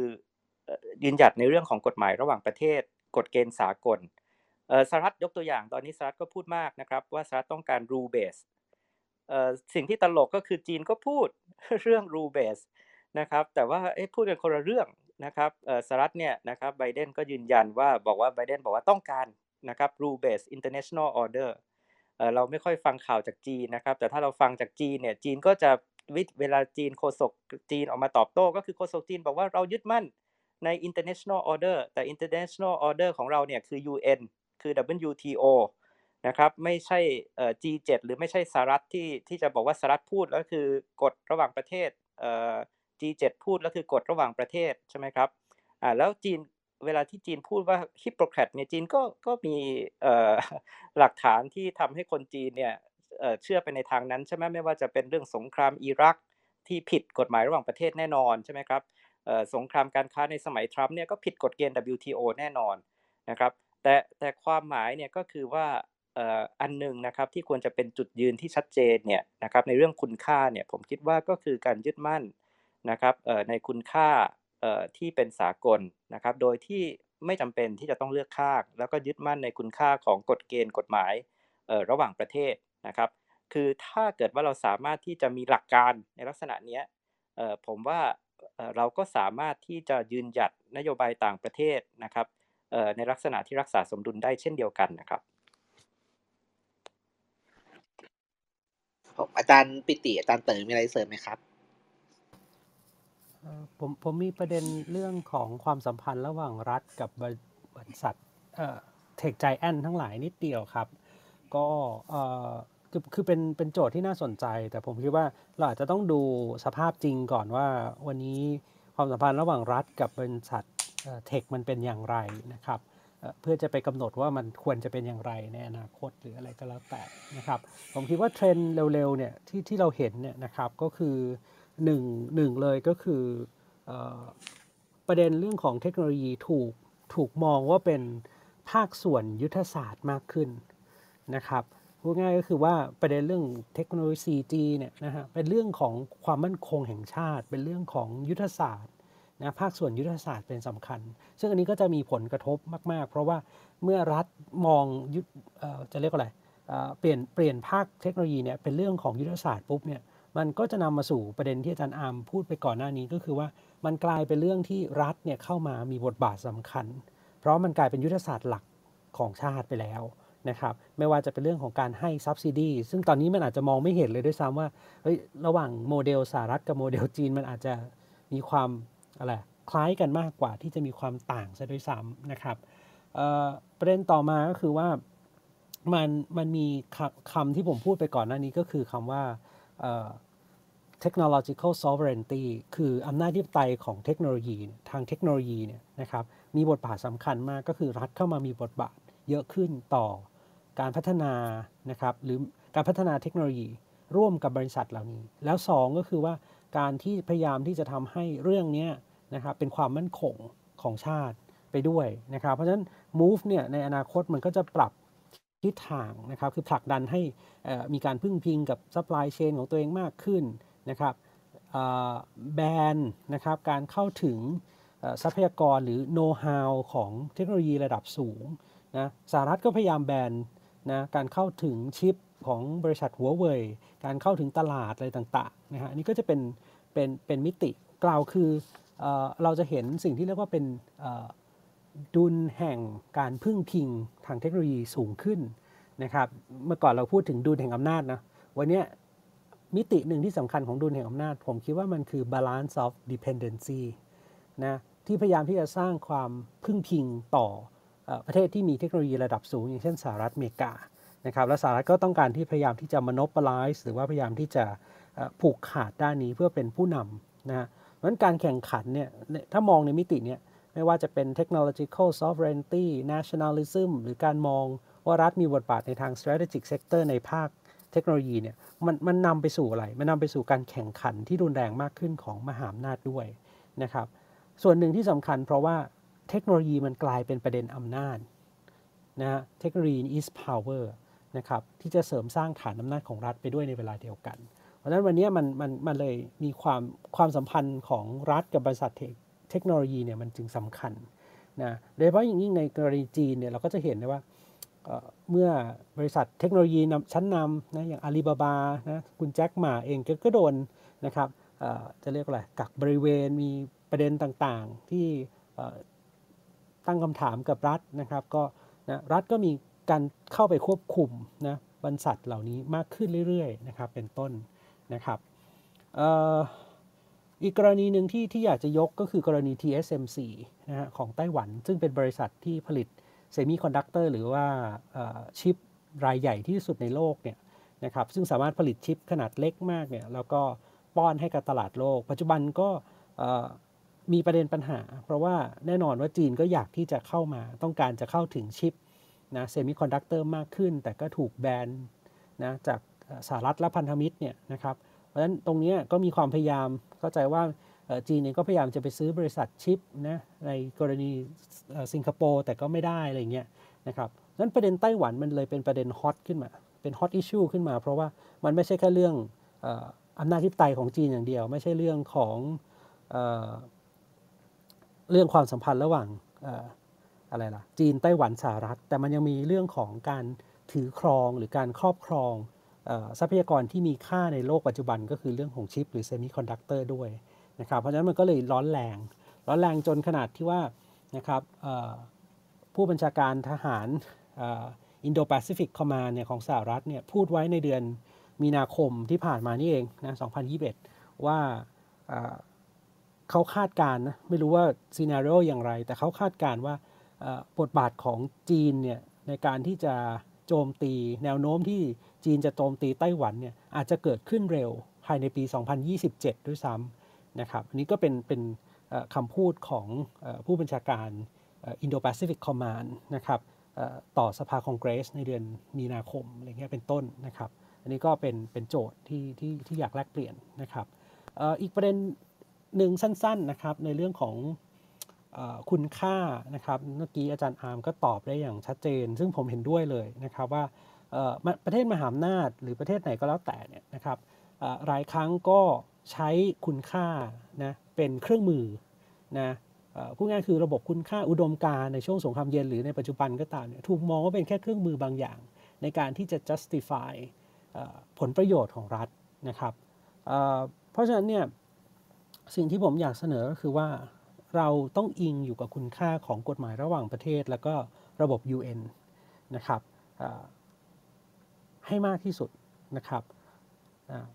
โดยต้องสอดคล้องกับผลประโยชน์ของชาติด้วยนะครับ เพราะฉะนั้นมันสองอย่างนี้มันมันมันต้องถ่วงดุลสมดุลกันพอสมควรนะครับในการที่จะ hedging ได้อย่างมีประสิทธิภาพ แล้วก็ทำให้การดำเนินนโยบายของเราเนี่ยทั้ง legitimate คือมีความชอบธรรม และ legal ในทางกฎหมายระหว่างประเทศนะและสุดท้ายก็คือนะตอบสนองต่อนะ คนจำนวนมากภายในประเทศนะครับ ด้วยเหมือนกันครับ ขอบคุณครับ ผมขอถามอาจารย์เต๋อเพิ่มอีกนิดนึงครับครับในโลกที่เทคโนโลยีคืออำนาจ แต่ว่าเราเป็นประเทศที่รับเทคโนโลยีมาตลอดเลยแต่ว่าเทคโนโลยีมันก็มีลักษณะพิเศษคือ ถ้าเราจะใช้เทคโนโลยีไหนเราต้องเราต้องลงทุนค่อนข้างเยอะมันการประหยัดจากขนาดอยู่ในโลกที่ต่อมหาอำนาจแข่งขันกันทางเทคโนโลยีครับ เราควรจะมียุทธศาสตร์ทางเทคโนโลยียังไงในในเกมการเมืองระหว่างประเทศ ครับก็เออคือเป็นโจทย์ที่น่าสนใจมาก เพราะว่าคือถ้าเทรนด์มันไปสุดทางหมายความว่ายุทธศาสตร์แบบ reshoring เนี่ยนะครับกลายเป็นยุทธศาสตร์หลักที่มันไม่สนใจ low wage ละใช่ไหมเพราะว่า AI หรือโรบอทมันเข้ามาทำงานเต็มที่ทั้งหมดเนี่ย ประเทศที่จะเจอปัญหามากๆ ก็คือประเทศกำลังพัฒนาทั้งหลาย ที่มีแนวโน้มที่จะเป็นไงฮะเผชิญกับปัญหาสุ่มเสี่ยงต่อไอ้ manufacturing ใหม่ที่เกิดขึ้นนะพูดง่ายคือประเทศตะวันตกก็ไม่โยกย้ายฐานการผลิตแล้วใช่ไหมตอนนี้เราคือช่วงที่ผ่านมาเรากังวลใช่ไหมว่าตะวันตกญี่ปุ่นเองโยกย้ายฐานผลิตออกจากไทยไปอยู่เวียดนาม แต่ถ้า reshoring มันเกิดขึ้นอย่างสมบูรณ์เนี่ย ซึ่งซึ่งผมไม่คิดว่ามันจะเกิดขึ้นสมบูรณ์นะนะมันจะก่อให้เกิดปัญหาเรื่อง technological unemployment นั้นทางออกของเราเนี่ยก็คือคือแนวโน้มแล้วกันไม่ใช่ทางออกของเรา แนวโน้มที่จะเกิดขึ้นเนี่ยรัฐต่างๆเนี่ยนะครับก็คงต้อง up skill เพิ่มขึ้นนะครับสองพัฒนาแพลตฟอร์มที่เป็นเทคโนโลยีมากขึ้นนะครับซึ่งแพงลงต้องลงทุนแหละนะครับมันก็ต้องไปในทิศทางนั้นนะครับแต่มันก็มีนะครับ ความพยายามอีกอันหนึ่งก็คือ การร่วมมือกันระหว่างภูมิภาคที่ต้องอาศัยอะไรฮะ regional supply chain หรือ value chain ร่วมกันเนี่ยนะมันมันต้องอิงอาศัยอยู่แล้วทรัพยากรต่างๆนะเพราะฉะนั้นอันนี้ก็อาจจะเป็นอีกโมเดลหนึ่งที่เราสามารถทำได้นะครับนะเพราะฉะนั้นในอนาคตเนี่ยไอ้ technological platform เนี่ยมันอาศัยความใกล้มากกว่าที่จะแบบยกย้ายฐานการผลิตราคาถูกอย่างเดียวนะครับ คราวนี้มันจึงเกิด domestic หรือ regional demands ที่จะพัฒนาไอ้ regional ไอ้ technological platform ให้เกิดขึ้นได้นะครับ แต่เทรนด์อีก 2 อันที่น่ากังวลนะฮะที่จะเกิดขึ้นเนี่ยนะครับก็มีคนคาดการณ์กันไว้ก็คือ 1. มันอาจจะมีการเปลี่ยนไปสู่ import substitution อีกรอบไหมนะครับอันนี้ก็ตั้งคำถามได้ อีกอันหนึ่งก็คือประเด็นเรื่องชาตินิยมของเทคโนโลยี ซึ่งก็จะมีความเข้มข้นมากขึ้น นะครับอำนาจที่ปไตยรัฐก็เข้ามามีบทบาทต่อ เรื่องของการจัดการทรัพยากรที่มันกลายเป็นทรัพยากรด้านยุทธศาสตร์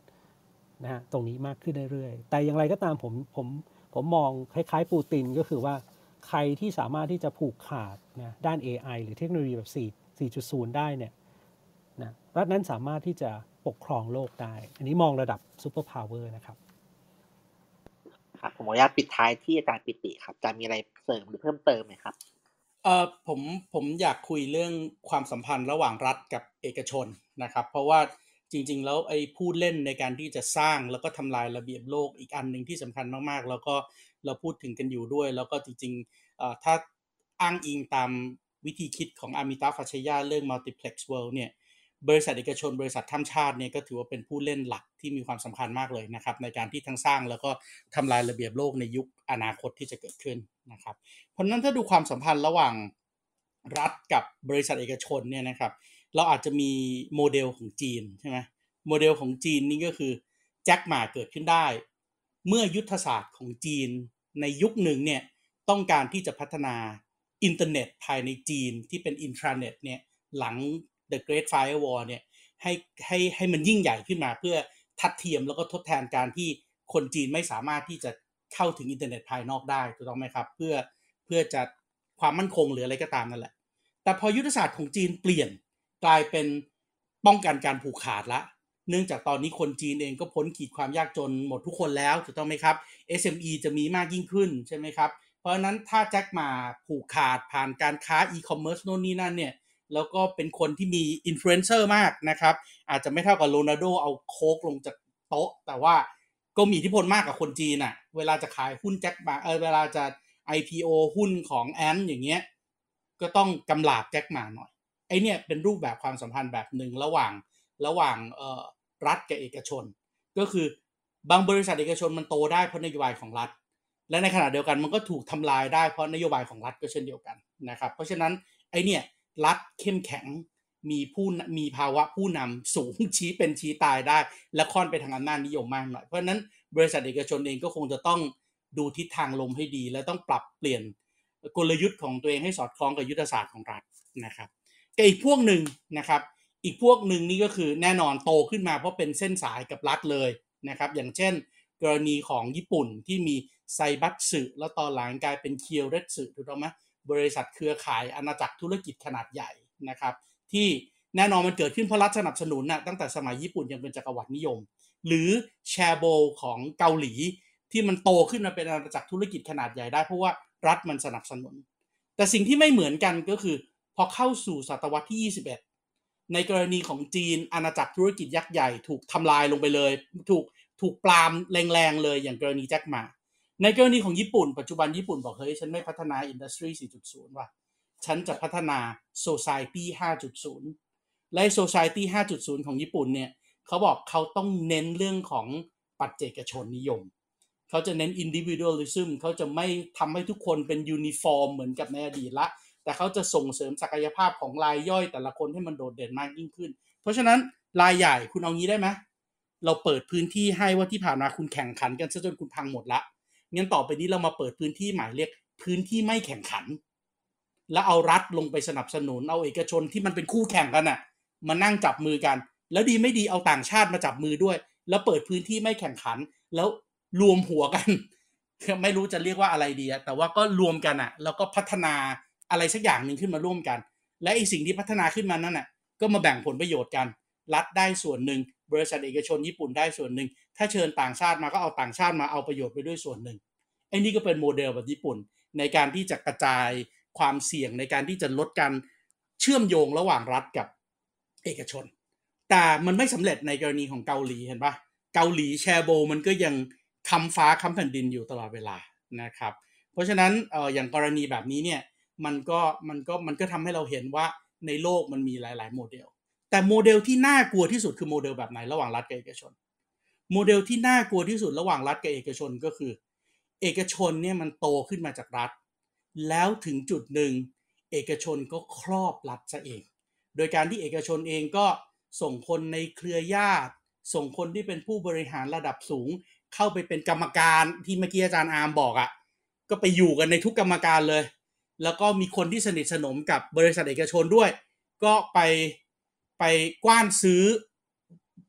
เจ้าหน้าที่ซีเนียภาครัฐที่อาวุโส ให้เข้ามาเป็นผู้บริหารของบริษัทเอกชน แล้วก็ส่งลูกส่งหลาน ที่นามสกุลเหมือนเหมือนกันนามสกุลคล้ายๆกัน ไปอยู่มันทุกพักการเมืองเลย ทั้งพักการเมืองที่เป็นพักการเมืองอนุรักษ์นิยม ทั้งพักการเมืองที่เป็นหัวก้าวหน้า แล้วไม่ว่าจะเป็นยังไงก็ตาม ใครจะขึ้นมาเป็นรัฐบาลก็ตาม รัฐบาลต้องทำประโยชน์ให้กับฉันไอลักษณะแบบนี้น่ากลัวที่สุด ซึ่งเราเห็นลักษณะแบบนี้ในประเทศแถวแถวอาเซียนเยอะ หรือไม่อีกทีหนึ่งอีกแบบหนึ่งก็คือ ตรงกันข้ามกลายเป็นผู้นำทางการเมืองที่มีอำนาจนิยมมาก ๆ อย่างเช่นประเทศเพื่อนบ้านของไทย ก็ส่งลูกส่งหลาน ส่งลูกสะพ้ยส่งโน่นนี่นั่น ไปคุมธุรกิจหมดเลย หรือไม่ก็ไปสร้างเครือญาติกับอาณาจักรนักการเมืองของประเทศเพื่อนบ้านอีกทีหนึ่งลักษณะแบบนี้น่าจะเป็นความสัมพันธ์ระหว่างรัฐกับเอกชนที่น่ากลัวที่สุดครับ ครับผมก็ สำหรับวันนี้นะครับ ก็เป็นวงคุยที่สนุกมากๆเลยนะครับ ก็ได้ได้ทั้งประโยชน์นะครับ แล้วก็ได้ได้ทั้งความสนุกอาจารย์ป้อมมีอะไรจะเสริมไหมครับอาจารย์อ๋อขอบคุณทั้งสามท่านครับ และขอบคุณท่านผู้ฟังครับ จริง ๆ วันวันก็เกาะติดเรื่องโลกนะครับ เราพยายามชวนนักวิชาการและคนในแวดวงต่างๆ เนี่ยมาเขียนเรื่องโลกให้ครบทุกภูมิภาคนะครับ เราพยายามจะเปิดคอลัมน์ทั้งลาตินอเมริกาทั้งแอฟริกานะครับ ทั้งตะวันออกกลางอะไรเงี้ยนะครับ ถ้าใครมีความสนใจก็ลองเขียนส่งบทความมาได้ครับ เราก็อยากให้เว็บไซต์วันวันดอทเเนี่ยเป็นเราใช้ .world ก็เพราะว่าเราอยากจะสร้างความรู้เกี่ยวกับโลกนี่แหละครับ ก็อยากให้เป็นที่เก็บความรู้เรื่องโลก ในเชิงวิพากษ์ในเชิงการทำความเข้าใจ แล้วก็เห็นเทรนด์ใหม่ ๆ เห็นการเปลี่ยนแปลงระเบียบเศรษฐกิจการเมืองสังคม วัฒนธรรมโลกใหม่ๆนะครับ ก็อยากชวนมาส่งงานส่งต้นฉบับหรือว่าส่งความรู้มา ให้อ่านกันครับ แล้วก็เราจะพยายามจัดวงสนทนา คุยเรื่องโลก คุยเรื่องไทยต่อไปเรื่อยๆนะครับ ครับผมก็ครั้งวันนี้เอ่อผมอาจารย์ปกป้องคุณกันติราแล้วก็วิทยากรทั้งสามท่านก็สวัสดีทุกคนนะครับ ก็ให้ดูบอลอย่างสนุกสนานครับคืนนี้ครับ อาทิตย์หน้าเจอกันใหม่ครับ วันนี้ขอบคุณอาจารย์อาร์มอาจารย์จิติพัฒน์แล้วก็อาจารย์ปิติมากๆครับ คุยทีไรก็สนุกทุกที สวัสดีครับ สวัสดีครับ สวัสดีครับ ครับ ขอบคุณมากครับ สวัสดีครับ สวัสดีขอบครัคุบณครับสวัสดีทุกท่านครับผมด้วยครับครับ สวัสดีทุกท่านครับ ขอบพระคุณครับครับ สวัสดีครับ